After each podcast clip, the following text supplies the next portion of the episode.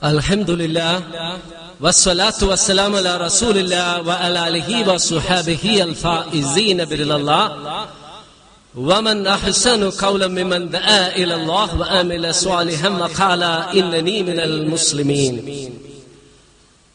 പ്രിയപ്പെട്ട സഹോദരന്മാരെ, സഹോദരിമാരെ, അസ്സലാമു അലൈക്കും. സർവേശ്വരനായ അല്ലാഹുവിൽ നിന്നുള്ള സമാധാനം ഉണ്ടാകട്ടെ. വാർദ്ധക്യത്തിലെത്തിയ ഒരു പിതാവ് ശേഷിച്ച കാലം തന്റെ മകന്റെ കുടുംബത്തോടൊപ്പം കഴിയാൻ തീരുമാനിച്ചെത്തി. ഭക്ഷണം കഴിക്കുമ്പോൾ വിറയ്ക്കുന്ന കൈകൾ കൊണ്ട് സ്പൂൺ എടുത്ത് ചുണ്ടോടടിപ്പിക്കുന്ന സന്ദർഭങ്ങളിൽ സ്പൂൺ പാത്രത്തിലടിച്ച് ശബ്ദമുണ്ടാക്കുകയും സ്പൂണിൽ നിന്നും ഭക്ഷണം മേശപ്പുറത്ത് വീഴുന്നതുമെല്ലാം മകനും ഭാര്യക്കും അരോചകമായി തോന്നി. പല ദിവസങ്ങളിൽ ആവർത്തിച്ചപ്പോൾ ഇനി മുതൽ പിതാവിനെ മേശയുടെ അടുത്തു നിന്നും മാറ്റി മുറിയുടെ ഒരു മൂലയിൽ അതും നിലത്തിരുത്തി മരപ്പാത്രത്തിൽ ഭക്ഷണം കൊടുക്കുവാൻ അവർ തീരുമാനിച്ചു. മകനും ഭാര്യയും ബന്ധുക്കളും സുഹൃത്തുക്കളും പലപ്പോഴും മേശക്ക് ചുറ്റുമിരുന്ന് പൊട്ടിച്ചിരിച്ച് ആഹ്ലാദിച്ച് ആസ്വദിച്ച് ഭക്ഷണം കഴിക്കുമ്പോൾ അവരാൽ ശ്രദ്ധിക്കപ്പെടാതെ മുറിയുടെ ഒരു മൂലയിൽ കണ്ണുനീർ തുടച്ച് ഏങ്ങലുകൾ ഒതുക്കി വിങ്ങിപ്പൊട്ടി കരഞ്ഞ് ഭക്ഷണം കഴിക്കുന്ന മുത്തച്ഛനെ കൊച്ചുമകൻ മാത്രം കൗതുകത്തോടെ നോക്കിക്കൊണ്ടിരുന്നു. ഒരു ദിവസം ആ കുട്ടി മരം കൊണ്ടുള്ള എന്തോ ഉണ്ടാക്കുന്നത് കണ്ട് ജിജ്ഞാസയോടെ പിതാവ് ചോദിച്ചു, "മോനെ, നീ എന്താണ് ഉണ്ടാക്കുന്നത്?" അഭിമാനത്തോടെയും സന്തോഷത്തോടെയും കുട്ടി പറഞ്ഞു, "അപ്പൂപ്പനെ പോലെ അപ്പച്ചനും വയസ്സനാകുമ്പോൾ മുറിയുടെ മൂലയിലിരുത്തി ഭക്ഷണം നൽകാനുള്ള മരപ്പാത്രമാണ് ഞാൻ ഉണ്ടാക്കുന്നതെന്ന്." ഇത് കേട്ട പിതാവ് ഞെട്ടിപ്പോയി. ജീവിതമാകുന്ന ചതുരംഗ കളിയിലെ വെട്ടിനിരത്തലുകളും മുന്നേറ്റങ്ങളുമാണ് ജീവിത ലക്ഷ്യവും മാർഗവും എന്ന ആധുനിക വിദ്യാഭ്യാസം നൽകുന്ന അറിവിന്റെ ഉൽപ്പന്നങ്ങളായ മാതാപിതാക്കൾ അവരുടെ പെരുമാറ്റങ്ങളിലൂടെയും സമീപനങ്ങളിലൂടെയും സ്വാർത്ഥതയുടെ ബാലപാഠങ്ങൾ പിച്ചവെച്ച് നടക്കുന്ന കാലം മുതൽ പൈതങ്ങൾക്ക് പകർന്നു കൊടുക്കുകയാണ്. തന്നെ മാത്രം സ്നേഹിക്കുവാനും മറ്റുള്ളവരെ ശത്രുക്കളായി കാണുവാനുള്ള മനസ്സ് കുടുംബത്തിൽ നിന്നും പൈതലിന് ലഭിക്കുന്നു. തന്റെ ലാളനയും കളിപ്പാട്ടങ്ങളും കവർന്നെടുക്കുവാൻ വന്ന കൊച്ചനുജനും പഠിപ്പിലും കളിയിടങ്ങളിലും തന്നെ പിന്നിലാക്കുന്ന ചങ്ങാതിമാരും പ്രവേശന പരീക്ഷകളിൽ താനൊഴിച്ചുള്ള എല്ലാവരും തൊഴിൽ തേടിയുള്ള പരക്കം പാച്ചലിൽ ഓഫീസ് വരാന്തകളിലും കമ്പനി പഠിക്കലും തന്റെ പിന്നിലും മുന്നിലും നിൽക്കുന്നവരുമെല്ലാം അവന്റെ ശത്രുക്കളായി തീരുന്നു. ധനികൻ ദരിദ്രന്റെയും കോടീശ്വരൻ ലക്ഷപ്രഭുവിന്റെയും കാറുള്ളവൻ കാറില്ലാത്തവന്റെയും വലിയ കാറുള്ളവൻ ചെറിയ കാറുള്ളവന്റെയും ശത്രുവായി തീരുന്നു.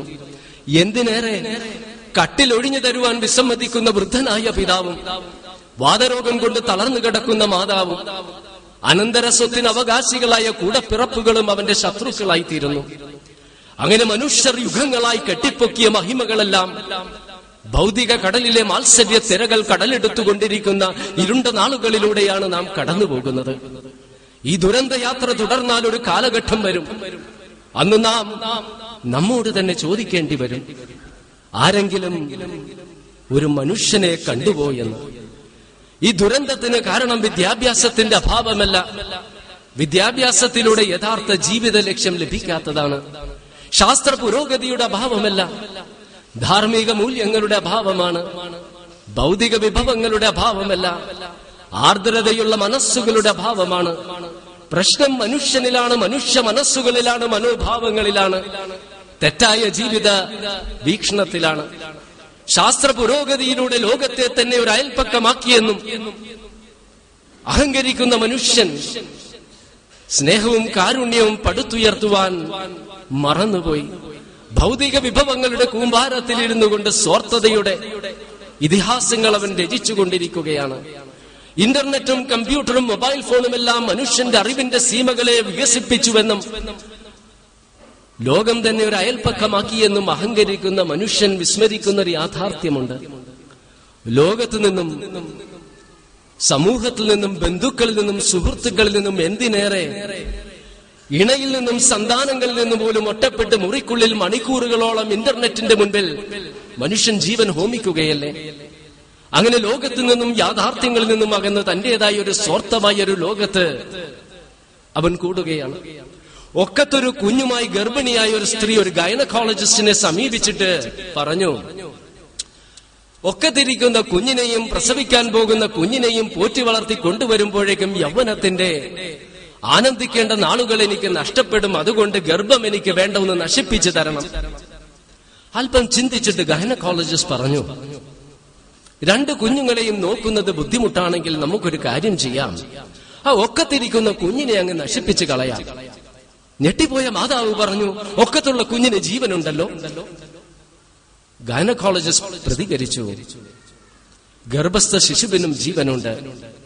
ഷോപ്പിംഗ് മാളുകളിൽ ചുറ്റിക്കറങ്ങുവാനും സിനിമാശാലകളിൽ ചലച്ചിത്രങ്ങൾ ആസ്വദിക്കുവാനും റെസ്റ്റോറന്റുകളിൽ പോയി ഭക്ഷണം കഴിക്കുവാനും വിനോദസഞ്ചാര കേന്ദ്രങ്ങളിൽ ആമോദിക്കുവാനും ആഡംബരാഹ്ലാദ ജീവിതം നയിക്കുവാനും ഒന്നിൽ കൂടുതൽ സന്താനങ്ങൾ ഒരു തടസ്സമാണെന്ന് കരുതുന്ന കോടിക്കണക്കിന് മാതാപിതാക്കളിൽ ഈ ലോകത്ത് എന്തിനേറെ തങ്ങളുടെ ആഡംബരാഹ്ലാദ ജീവിതത്തിന് വിവാഹം തന്നെ തടസ്സമാണെന്ന് കരുതുന്ന ഒട്ടനവധി പുരുഷന്മാരും സ്ത്രീകളും അമേരിക്കയിലും ബ്രിട്ടനിലുമുണ്ട് എന്ന് സർവേകൾ വെളിപ്പെടുത്തുന്നു.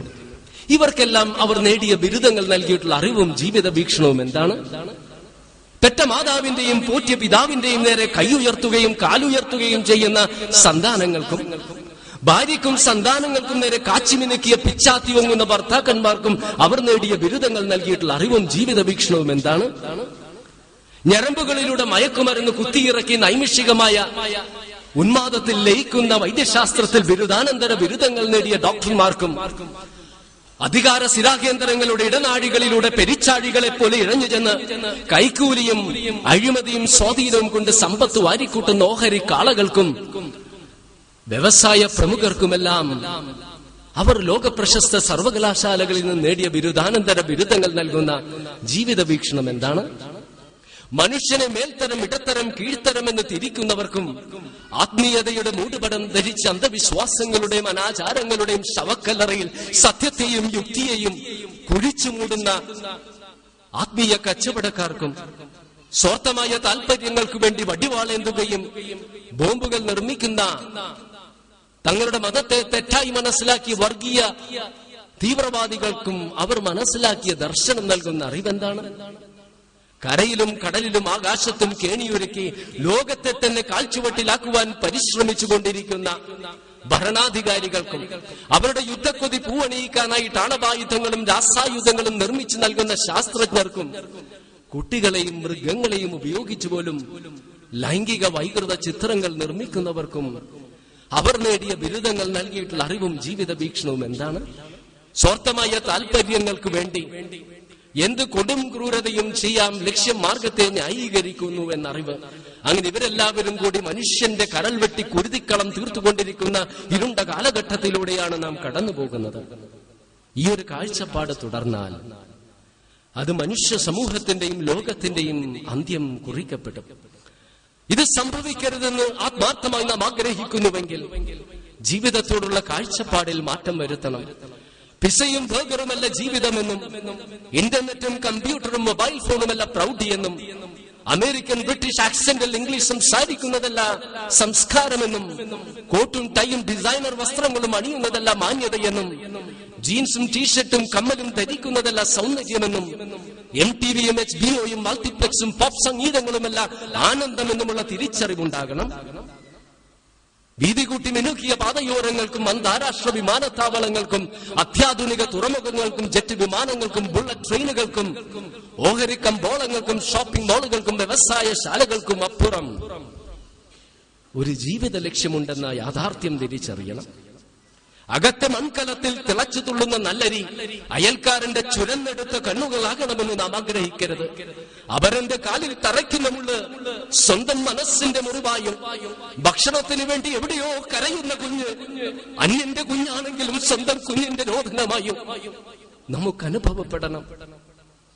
ശിരസിന്റെ മുകളിൽ കൂരയില്ലാതെ വെയിലത്തും മഴയത്തും കിടക്കുന്നത് അന്യന്റെ കുടുംബമാണെങ്കിലും അത് സ്വന്തം കുടുംബത്തിന്റെ ദുരന്തമായും ശസ്ത്രക്രിയക്ക് പണമില്ലാതെ മരണത്തോടടുക്കുന്ന മകനെ നോക്കി വാവിട്ട് നിലവിളിക്കുന്നത് അന്യന്റെ മാതാവാണെങ്കിലും അത് സ്വന്തം മാതാവിന്റെ രോദനമായും, ഫീസടക്കാൻ പണമില്ലാതെ പരീക്ഷ എഴുതുവാൻ കഴിയാത്ത വിദ്യാർത്ഥി അന്യന്റെ മകനാണെങ്കിലും സ്വന്തം മകന്റെ ഹൃദയനൊമ്പരമായും, കടക്കേണിയിൽ അകപ്പെട്ട് ആത്മഹത്യയുടെ വക്കിലെത്തി നിൽക്കുന്നത് അന്യന്റെ പിതാവാണെങ്കിലും അത് സ്വന്തം പിതാവിന്റെ നിസ്സഹായാവസ്ഥയായും നമ്മുടെ മനസ്സുകളെ സ്പർശിക്കുന്നില്ലയെങ്കിൽ യാന്ത്രികമായി പ്രവർത്തിക്കുകയും യാന്ത്രികമായി ചിന്തിക്കുകയും ചെയ്യുന്ന യന്ത്ര ഹൃദയങ്ങളും യന്ത്ര മനസ്സുകളുമുള്ള വെറും യന്ത്ര മനുഷ്യരായി തീരുന്ന, എന്നാൽ നാം യന്ത്ര മനുഷ്യരല്ലോ. മലക്കുകളോളം ഉയരുവാനും പിശാചിനോളം താഴുവാനും സ്നേഹത്തിന്റെയും കാരുണ്യത്തിന്റെയും ആത്മാർപ്പണത്തിന്റെയും ധീരതയുടെയും കൊടുമുടി കീഴടക്കുവാനും സ്വാർത്ഥതയുടെയും ക്രൂരതയുടെയും അതിക്രമങ്ങളുടെയും കറുത്ത അധ്യായങ്ങൾ എഴുതി തീർക്കുവാനും കഴിയുന്ന മനുഷ്യരല്ലേ. ഈ മനുഷ്യരുടെ വികാരങ്ങളും വിചാരങ്ങളും നിയന്ത്രിച്ചുകൊണ്ട് അവൻ അറിവ് പകർന്നു കൊടുത്ത് അവനെ സംസ്കരിച്ച് അവനെ ഉയർത്തി അവനെ മനുഷ്യനാക്കി ഇഹലോക പരലോക വിജയങ്ങൾക്ക് അവനെ പ്രാപ്തനാക്കുന്ന ദർശനമേത് എന്ന് ചോദിച്ചാൽ യാതൊരു സംശയവുമില്ലാതെ നമുക്ക് പറയുവാൻ കഴിയും അത് ഇസ്ലാം, ഇസ്ലാം, ഇസ്ലാം മാത്രമാണെന്ന്. ഇത് പൊള്ളയായ അവകാശവാദമല്ല, പച്ചയായ യാഥാർത്ഥ്യമാണ്. 3 അടിസ്ഥാന തത്വങ്ങളിലൂടെയാണ് ഇസ്ലാം ഇത് മനുഷ്യ സമൂഹത്തിന് മുൻപിൽ വെക്കുന്നത്. പ്രപഞ്ചത്തെയും എല്ലാ വസ്തുക്കളെയും ജീവജാലങ്ങളെയും സൃഷ്ടിച്ചൊരു സ്രഷ്ടാവുണ്ട്. ആ സ്രഷ്ടാവിനെയാണ് നിങ്ങൾ ആരാധിക്കേണ്ടതെന്ന് ഉണർത്തുന്ന ആദ്യത്തെ തത്വം. ആ സ്രഷ്ടാവിന്റെ ആരാധനയുടെ അടിസ്ഥാനത്തിൽ അവന്റെ കൽപ്പനകൾക്കനുസൃതമായി നന്മ ചെയ്യണം, തിന്മകളിൽ നിന്നും മാറി നിൽക്കണമെന്ന രണ്ടാമത്തെ തത്വം. ഇത് രണ്ടും ഉണ്ടായാലും മനുഷ്യന് ഉത്തരവാദിത്വം ഉണ്ടാകണമെന്നില്ല. ഒരു ദൈവമുണ്ടായാലെന്ത്, ദൈവിക കൽപ്പനകൾ ഉണ്ടായാലെന്ത്? മറിച്ച് അവിടെയാണ് മഹത്തരമായ മൂന്നാമത്തേത് തത്വം ഖുർആൻ മുന്നോട്ട് വെക്കുന്നത്.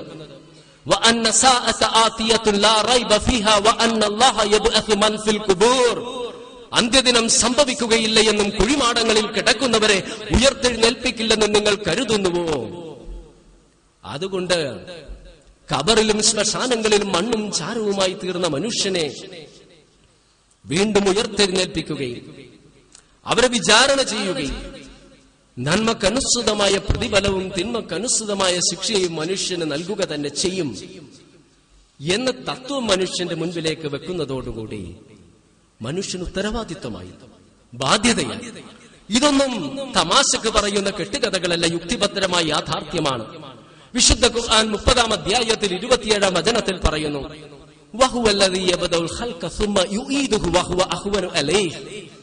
എന്ത് മനോഹരമായ വാക്കുകളാണെന്നറിയാമോ?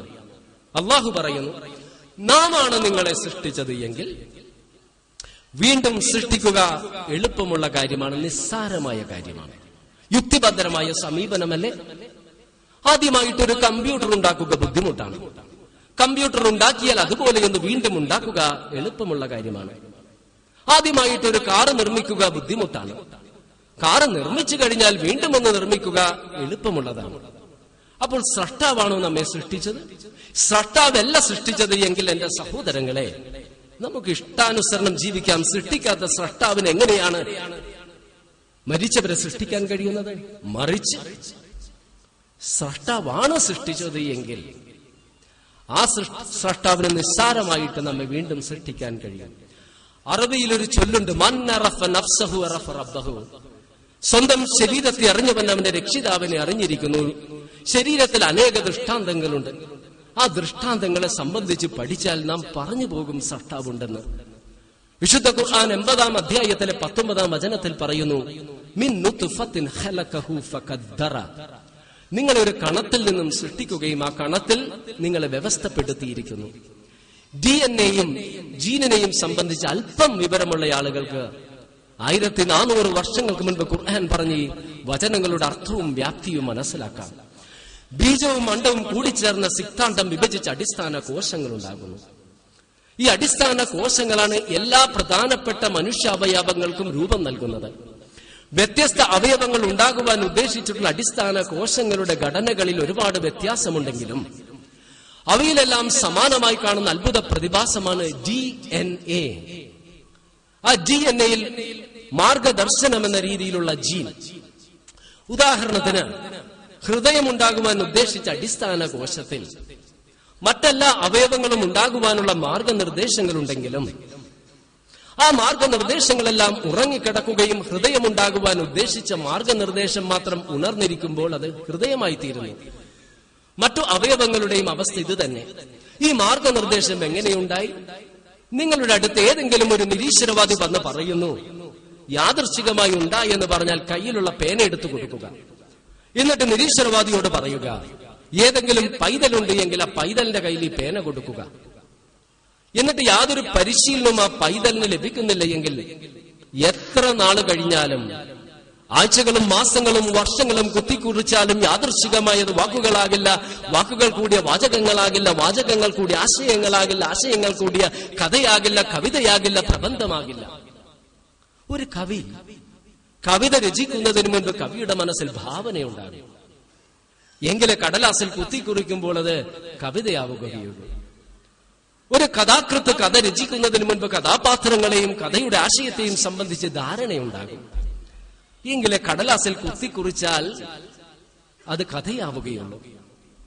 മൂന്നാംകിട കവിത പോലും യാദൃശ്ചികമായി ഉണ്ടാവുകയില്ല എങ്കിൽ അതിസങ്കീർണമായ നമ്മുടെ ശരീരത്തിന്റെ അവയവങ്ങളും ഡി എൻ എയിലുള്ള ജീനിന്റെ മാർഗനിർദ്ദേശവും എങ്ങനെയാണ് യാദൃശ്ചികമായി ഉണ്ടായത്?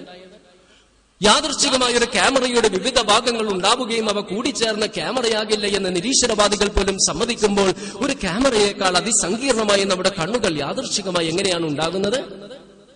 തലയോട്ടിയുടെയും മുഖാസ്ഥിയുടെയും സുരക്ഷിതമായ കോട്ടക്കുള്ളിൽ മുൻഭാഗം മാത്രം തുറന്ന ഓബിറ്റ് എന്ന ഗുഹയ്ക്കുള്ളിൽ കൊഴുപ്പുകൾ കൊണ്ടുള്ള മെത്തക്കുള്ളിലാണ് കണ്ണുകൾ സ്ഥിതി ചെയ്യേണ്ടതെന്നും കണ്ണുകളിൽ വല്ലതും പതിക്കുന്നത് തടയാനായി കാവൽ ഭടന്മാരായ കൺപോളകൾ വേണമെന്നും കണ്ണുകളിൽ പൊടി കയറാതിരിക്കാൻ അടിയിൽ നിന്നും മുകളിൽ നിന്നും ചാമരം പോലെ വീശിക്കൊണ്ടിരിക്കുന്ന കൺപീലികൾ വേണമെന്നും കണ്ണുകൾ സദാ വൃത്തിയാക്കുവാൻ അറിഞ്ഞും അറിയാതെയും കണ്ണുനീര് വരുവാനുള്ള സംവിധാനം വേണമെന്നും ബാഹ്യമായ പ്രകാശത്തെ ക്രമീകരിച്ച് കണ്ണുകൾക്ക് സഹിക്കാൻ സാധിക്കുമിതം പ്രകാശത്തെ ഉള്ളിലേക്ക് കടത്തിവിടുവാൻ വികസിക്കുകയും സങ്കോചിക്കുകയും ചെയ്യുന്ന നേത്രദ്വാരങ്ങളായ പ്യൂപ്പിൾസ് വേണമെന്നും നേത്രദ്വാരത്തിലൂടെ ഉള്ളിലേക്ക് കടക്കുന്ന പ്രകാശം ഒന്ന് പതിക്കാനായിട്ട് കണ്ണുകളുടെ ഉൾഭാഗത്ത് കോൺവെക്സ് ലെൻസ് വേണമെന്നും അടുത്തുള്ള കാഴ്ചകൾ കാണുവാനായി കോൺവെക്സ് ലെൻസ് തടിക്കണം, അതിനായി അത് ചുരുങ്ങണമെന്നും ദൂരെയുള്ള കാഴ്ചകൾ കാണുവാനായി കോൺവെക്സ് ലെൻസ് നേർത്തതാകണം, അതിനായി കോൺവെക്സ് ലെൻസ് വികസിക്കണമെന്നും കോൺവെക്സ് ലെൻസിലൂടെ ഉള്ളിലേക്ക് കടക്കുന്ന പ്രകാശം ഒന്ന് പതിക്കാൻ കണ്ണുകളുടെ പിൻഭാഗത്ത് ചുമരായ റെറ്റിന വേണമെന്നും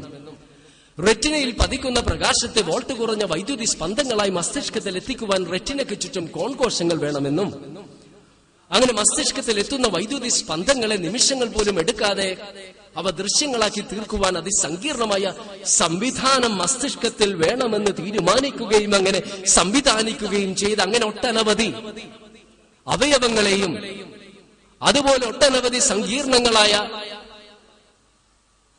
ജീവജാലങ്ങളെയും എല്ലാം സംവിധാനിച്ച സൃഷ്ടാവിനെ ആർക്കാണ് നിഷേധിക്കാൻ കഴിയുന്നത്? ആർക്കെങ്കിലും സാധിക്കുമോ? അവിടെയാണ് ഖുർആൻ പറയുന്നത്, നാം ആണ് സൃഷ്ടിച്ചത് എങ്കിൽ വീണ്ടും സൃഷ്ടിക്കുക എളുപ്പമുള്ള കാര്യമാണ്. ഒരു സൃഷ്ടാവാണ് സൃഷ്ടിച്ചത് എന്നതിനെ സംബന്ധിച്ച് യാതൊരു സംശയവുമില്ല. എങ്കിൽ വീണ്ടും ആ സൃഷ്ടാവിന് നമ്മെ സൃഷ്ടിക്കുക എന്നത് നിസ്സാരമായ കാര്യമാണ്. വിശുദ്ധ ഖുർആൻ അവതീർണമാവുന്ന കാലഘട്ടത്തിൽ പ്രപഞ്ചത്തിലേക്കും നെബുലകളിലേക്കും നക്ഷത്രങ്ങളിലേക്കുമെല്ലാം നമ്മുടെ ശ്രദ്ധ തിരിച്ചുവിട്ടുകൊണ്ടാണ് ഇന്ന ഫീ ദാലിക ലആയത ലിഖൗമി യതഫക്കറൂൻ ചിന്തിക്കുന്ന ജനതയ്ക്ക് ഇതിലെല്ലാം ദൃഷ്ടാന്തമുണ്ട് എന്ന് പ്രപഞ്ചനാഥനായ സൃഷ്ടാവ് ഉണർത്തിയത് എങ്കിൽ ഇന്ന് മനുഷ്യൻ നിർമ്മിക്കുന്ന വസ്തുക്കളിൽ പോലും ഒരുപാട് ദൃഷ്ടാന്തങ്ങളുണ്ട്. ആധുനിക ജീവിതത്തിലെ അനിവാര്യമായ കമ്പ്യൂട്ടറിനെ സംബന്ധിച്ച് ചിന്തിച്ചിട്ടുണ്ടോ? നിങ്ങളുടെ മുൻപിലുണ്ട് കമ്പ്യൂട്ടർ. കമ്പ്യൂട്ടറിനൊരു ബാഹ്യമായ ഒരു ഘടനയുണ്ട്, ഔട്ടർ ക്യാബിനറ്റ് എന്ന് പറയും. അതിനെ നമ്മുടെ ബാഹ്യ ശരീരത്തോട് വമിക്കാം. അവയ്ക്കുള്ളിൽ ഒരു ഹാർഡ്വെയർ ഉണ്ട്. ഹാർഡ്വെയറിനെ നമ്മുടെ ആന്തരിക അവയവങ്ങളോട് ഉപമിക്കാം. ഒരു ഔട്ടർ ക്യാബിനറ്റും ഹാർഡ്വെയറും ഉണ്ടെങ്കിലും കമ്പ്യൂട്ടർ പ്രവർത്തിക്കില്ല. അതിന് സോഫ്റ്റ്വെയർ വേണം. സോഫ്റ്റ്വെയർ നമുക്ക് തൊട്ടു നോക്കുവാനും കാണുവാനും സാധിക്കില്ല. 2 CD എടുക്കുന്നു. ഒരു CD യിൽ നിങ്ങൾ സോഫ്റ്റ്വെയർ ലോഡ് ചെയ്യുന്നു, മറ്റേ CD ബ്ലാങ്ക് ആണ്, ഒഴിഞ്ഞ CD. രണ്ടും തൂക്കി നോക്കിയാൽ ഭാരം ഒന്ന് തന്നെയായിരിക്കും. 25 വയസ്സുള്ള ഒരു യുവാവിന്, ആരോഗ്യമുള്ള ഒരു യുവാവിനെ ഒരു ഡീപ്പ് ഫ്രീസറിന്റെ ഉള്ളിൽ വെച്ച് 1 മണിക്കൂറിന് ശേഷം പുറത്തെടുത്ത് കുമ്പോഴേക്കും അയാൾ മരിച്ചു കാണും. എന്നാൽ അവയവങ്ങൾക്ക് ഒരു കേടുപാടും സംഭവിച്ചിരിക്കില്ല. അതുപോലെ ജീവനെ നമുക്ക് തൊട്ടുനോക്കാൻ സാധിക്കില്ല. ഒരാൾ സംസാരിക്കുമ്പോൾ നമുക്കറിയാം ജീവനുണ്ട് എന്ന്. അതുപോലെ കമ്പ്യൂട്ടറിൽ സോഫ്റ്റ്വെയർ ലോഡ് ചെയ്ത് പ്രവർത്തിപ്പിക്കുമ്പോൾ നമുക്കറിയാം സോഫ്റ്റ്വെയർ ലോഡ് ചെയ്തിട്ടുണ്ട് എന്ന്. അപ്പോൾ ഈ സോഫ്റ്റ്വെയറിനെ നമ്മുടെ ജീവനുമായിട്ട് നമുക്ക് താരതമ്യം ചെയ്യാം. അങ്ങനെ കമ്പ്യൂട്ടറിൽ ഒരു ഔട്ടർ ക്യാബിനറ്റും ഹാർഡ്വെയറും സോഫ്റ്റ്വെയറും ഉണ്ടെങ്കിലും പ്രവർത്തിക്കില്ല. പുറത്തു നിന്നൊരാൾ സ്വിച്ച് അമർത്തി കീബോർഡിൽ അമർത്തണം. കമ്പ്യൂട്ടറിനെ സംബന്ധിച്ചിടത്തോളം പുറത്തു നിന്നൊരു ശക്തി ഉള്ളിലേക്ക് വരുന്നു. അതിനെ നമ്മുടെ ആത്മാവിനോട് നമുക്ക് താരതമ്യം ചെയ്യാം. അങ്ങനെ ഇതെല്ലാം യോജിച്ചു വരുമ്പോൾ കമ്പ്യൂട്ടറിൽ ഒരുപാട് രേഖകളുണ്ടാകും, ചിത്രങ്ങളുണ്ടാകും, വ്യക്തിപരമായ കണക്കുകളുണ്ടാകും. ഇതൊന്നും നഷ്ടപ്പെട്ടു പോകാതിരിക്കാനായിട്ട് നാം ഒന്നിൽ ചെറിയ പെൻഡ്രൈവിൽ സൂക്ഷിച്ചു വെക്കും, അല്ലെങ്കിൽ ഇന്റർനെറ്റിലെ ിലൂടെ സെർവറിൽ ഭദ്രമായി വെക്കും. സെർവർ എവിടെയെന്ന് എനിക്കും നിങ്ങൾക്കും അറിയില്ല. നമ്മൾ സാധാരണ മനുഷ്യരാണ്. പക്ഷെ നമുക്കറിയാം ഒരു സെർവർ എവിടെയോ ഉണ്ട് എന്ന്. കമ്പ്യൂട്ടർ സ്വിച്ച് ഓഫ് ചെയ്യുന്നതിനെ ഉറങ്ങുന്നതിനോടും സ്വിച്ച് ഓൺ ചെയ്യുന്നതിനെ ഉണർന്നതിനോടും, ഇനി ആരെങ്കിലും കമ്പ്യൂട്ടർ തല്ലി തകർത്താൽ കമ്പ്യൂട്ടർ മരിച്ചതിനോടും നമുക്ക് തുലനം ചെയ്യാം. അങ്ങനെ കമ്പ്യൂട്ടർ നഷ്ടപ്പെട്ടാൽ മറ്റൊരു ഔട്ടർ ക്യാബിനറ്റ് ഉണ്ടാക്കി ഹാർഡ്വെയർ വെച്ച് സോഫ്റ്റ്വെയർ ലോഡ് ചെയ്തിട്ട് പെൻഡ്രൈവ് കുത്തുകയോ അല്ലെങ്കിൽ ഇന്റർനെറ്റ് വഴി നാം അതിൽ സെർവറിൽ ഭദ്രമായി സംരക്ഷിച്ചിട്ടുള്ളത് ഡൗൺലോഡ് ചെയ്താൽ കമ്പ്യൂട്ടർ നഷ്ടപ്പെടുമ്പോൾ എന്തെല്ലാം ഉണ്ടായിരുന്നു അത് കൃത്യമായി നമുക്ക് ലഭിക്കും. ഇനി ഒരാൾ കമ്പ്യൂട്ടർ ഉപയോഗിച്ച് സൈബർ കുറ്റകൃത്യങ്ങൾ, ലൈംഗിക ചിത്രങ്ങൾ പ്രചരിപ്പിക്കുന്നു, സാമ്പത്തിക കുറ്റകൃത്യങ്ങൾ ചെയ്യുന്നു എന്ന് കണക്കാക്കുക. അന്വേഷണ ഉദ്യോഗസ്ഥർ വീടിന്റെ കതകിൽ വന്ന് മുട്ടുന്നു. ഇയാൾ ഒരു ചുറ്റികയെടുത്ത് കമ്പ്യൂട്ടർ നശിപ്പിച്ച് കളയുന്നു. ഇയാൾ വിചാരിച്ചിരിക്കുന്നത് ഇയാൾ കമ്പ്യൂട്ടർ നശിപ്പിച്ചതോടുകൂടി തെളിവുകളെല്ലാം നഷ്ടപ്പെട്ടു എന്നതാണ്. എന്നാൽ അന്വേഷണ ഉദ്യോഗസ്ഥർക്ക് ഇന്റർനെറ്റിലെ സെർവറിലൂടെ എല്ലാം ഭദ്രമായിട്ട് അവർക്ക് തിരിച്ചു ലഭിക്കും. കമ്പ്യൂട്ടർ മനുഷ്യന്റെ വിദൂരമായ സങ്കല്പത്തിൽ പോലും എത്തിനോക്കാതിരുന്ന കാലഘട്ടത്തിലാണ് വിശുദ്ധ ഖുർആൻ മനുഷ്യ സമൂഹത്തോട് ഉണർത്തിയത്: മനുഷ്യ, നീ സൂക്ഷിക്കുക, നിന്റെ എല്ലാ രേഖകളും നാം ഭദ്രമായി സംരക്ഷിച്ചു വെച്ചിരിക്കുന്നു. മരണാനന്തരം നിങ്ങളെ ഉയർത്തെഴുന്നേൽപ്പിക്കുകയും വിചാരണ ചെയ്യുകയും നന്മക്കനുസൃതമായ പ്രതിഫലം നൽകുകയും തിന്മക്കനുസൃതമായ ശിക്ഷ ലഭിക്കുകയും ചെയ്യും.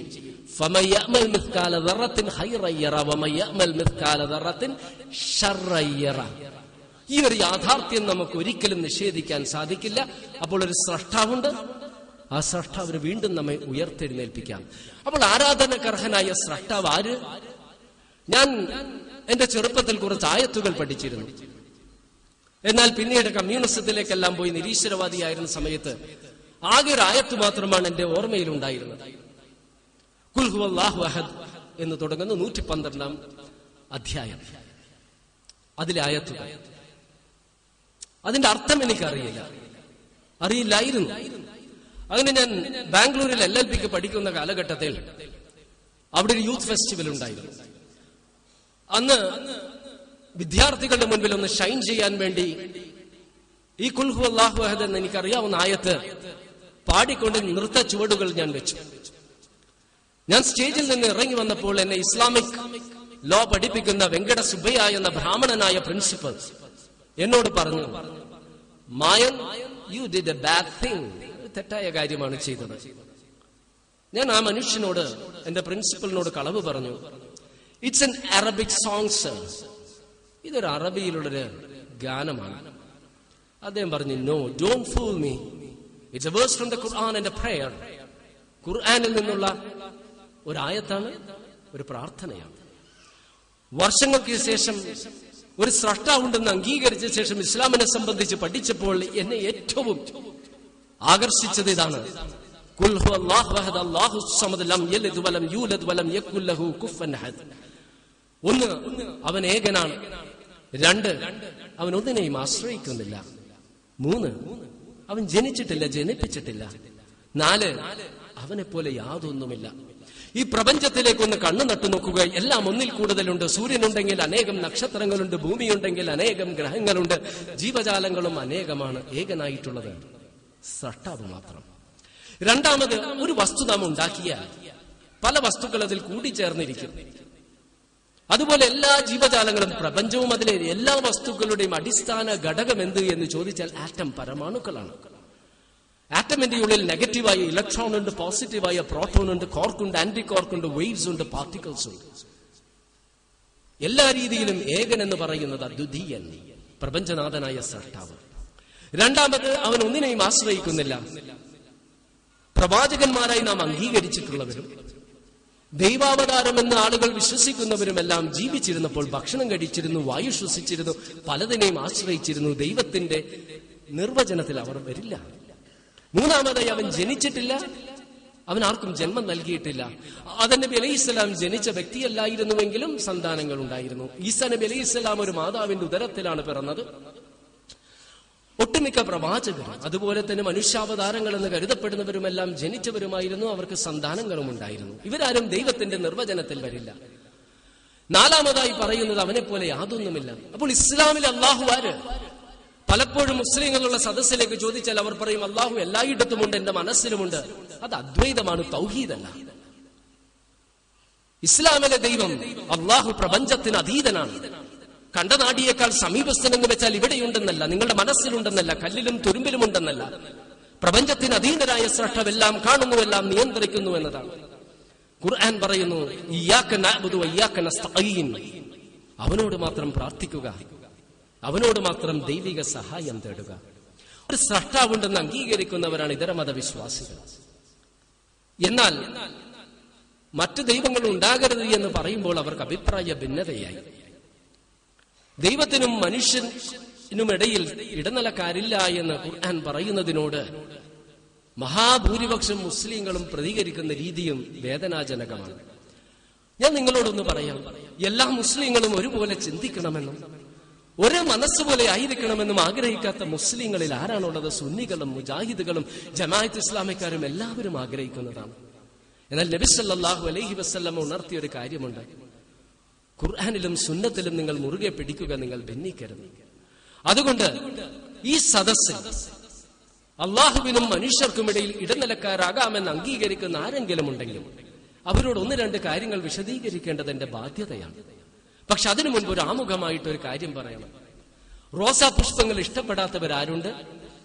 എന്നാൽ റോസാ പുഷ്പങ്ങളുടെ മുള്ളുകളെ നാം ഇഷ്ടപ്പെടണമെന്നില്ല. ഒരു പൂന്തോട്ടത്തിലെ റോസാ പുഷ്പങ്ങൾ മുഴുവനും ബുൾഡോസർ ഓടിച്ച് നശിപ്പിച്ചാലും പിന്നീട് മുളച്ചു വരുന്ന റോസാ പുഷ്പങ്ങൾക്ക് മുള്ളുകൾ ഉണ്ടാകും. അതുപോലെ ജീവിതമാകുന്ന പൂങ്കാവനത്തിൽ അഭിപ്രായ ഐക്യം എന്ന റോസാ പുഷ്പങ്ങളോടൊപ്പം അഭിപ്രായ അനൈക്യമെന്ന മുള്ളുകളും ഉണ്ടാകും. അഭിപ്രായ ഐക്യമുള്ളവരുമായി തോളത്ത് കൈയിട്ട് നടക്കുവാൻ ഒരു ഔന്നത്യവും വേണ്ട. എന്നാൽ അഭിപ്രായ വ്യത്യാസമുള്ളവരുമായി സ്നേഹത്തിലും സൗഹാർദ്ദത്തിലും കഴിയണമെങ്കിൽ അവിടെ ഔന്നത്യം വേണം. ഇത് ഞാൻ ആമുഖമായിട്ട് പറയാനുള്ള കാരണം, ഞാൻ ഇനി പറയുന്ന കാര്യങ്ങളോട് യോജിക്കുന്നവരുണ്ടാകാം, വിയോജിക്കുന്നവരുണ്ടാകാം. എന്നാൽ ഒരിക്കലും നിങ്ങൾ കൊട്ടിയടച്ച മനസ്സോടുകൂടി അത് ശ്രവിക്കരുത്. തുറന്ന ഹൃദയത്തോടുകൂടി അത് മനസ്സിലാക്കാൻ ശ്രമിക്കുക. യോജിക്കുന്നുവെങ്കിൽ യോജിക്കുക, വിയോജിക്കുന്നുവെങ്കിൽ വിയോജിക്കുക. യുക്തിഭദ്രമായി ചിന്തിച്ചാൽ നമുക്കൊരു ജീവനില്ലാത്ത ഏതെങ്കിലും വസ്തുവിനെ ആരാധിക്കാൻ കഴിയുമോ? നമുക്ക് ജന്മം നൽകിയ മാതാപിതാക്കൾക്ക് നാം ആണ് ജന്മം നൽകിയതെന്ന് പറയുന്നത് പോലെ, നമ്മെ സഹായിച്ച വ്യക്തിയെ നാം ആണ് സഹായിച്ചതെന്ന് ഉണർത്തുന്നത് പോലെ, നമുക്ക് ദാനം നൽകിയ വ്യക്തിക്ക് നാം ആണ് ദാനം നൽകിയതെന്ന് പ്രഖ്യാപിക്കുന്നത് പോലെ നന്ദി കെട്ടതും യുക്തിഹീനവുമായ നടപടിയല്ലേ? സട്ടാവ് നമുക്ക് നൽകിയ കരം കൊണ്ട് രൂപമുണ്ടാക്കുകയും അവയെ ദൈവമെന്ന് വിളിക്കുന്നതും അവയ്ക്കുള്ള മുമ്പിൽ ഭക്ഷണം വെക്കുന്നതും ആരാധിക്കുന്നതും, ചിന്തിക്കാനുള്ള മസ്തിഷ്കവും കാണുവാനുള്ള കണ്ണുകളും കേൾക്കുവാനുള്ള കാതുകളും സംസാരിക്കാനുള്ള നാവും സ്പർശിക്കാനുള്ള ചർമ്മവും പ്രവർത്തിക്കാനുള്ള കരങ്ങളും ചലിക്കാനുള്ള പാദങ്ങളും ശ്വസിക്കാനുള്ള വായുവും കുടിക്കാനുള്ള ജലവും വസിക്കാനുള്ള ഭൂമിയും, അങ്ങനെ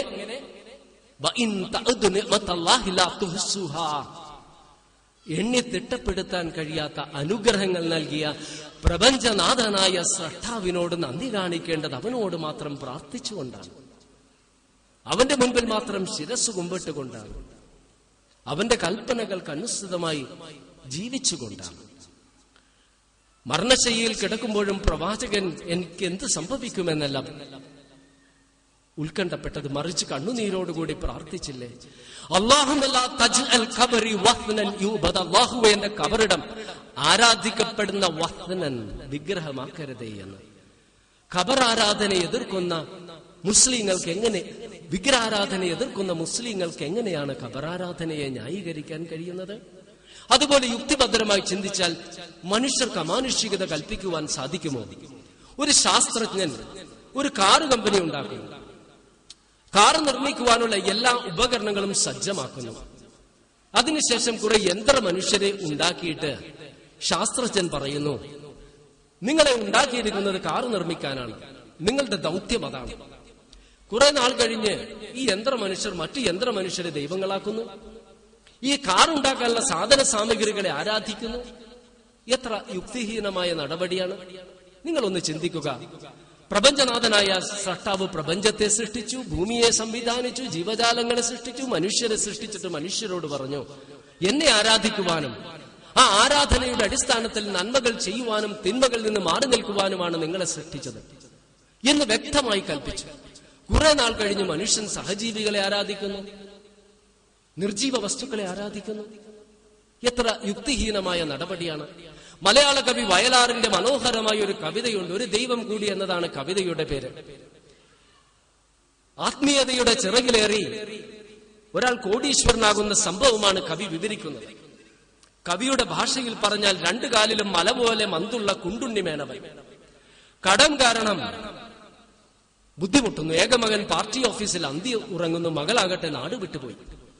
അങ്ങനെ ആ നാട്ടുപ്രമാണി ലോലപ്പൻ മുതലാളി കുണ്ടുണ്ണി മേനവന്റെ തറവാടും പറമ്പും ജപ്തി ചെയ്യുന്നു.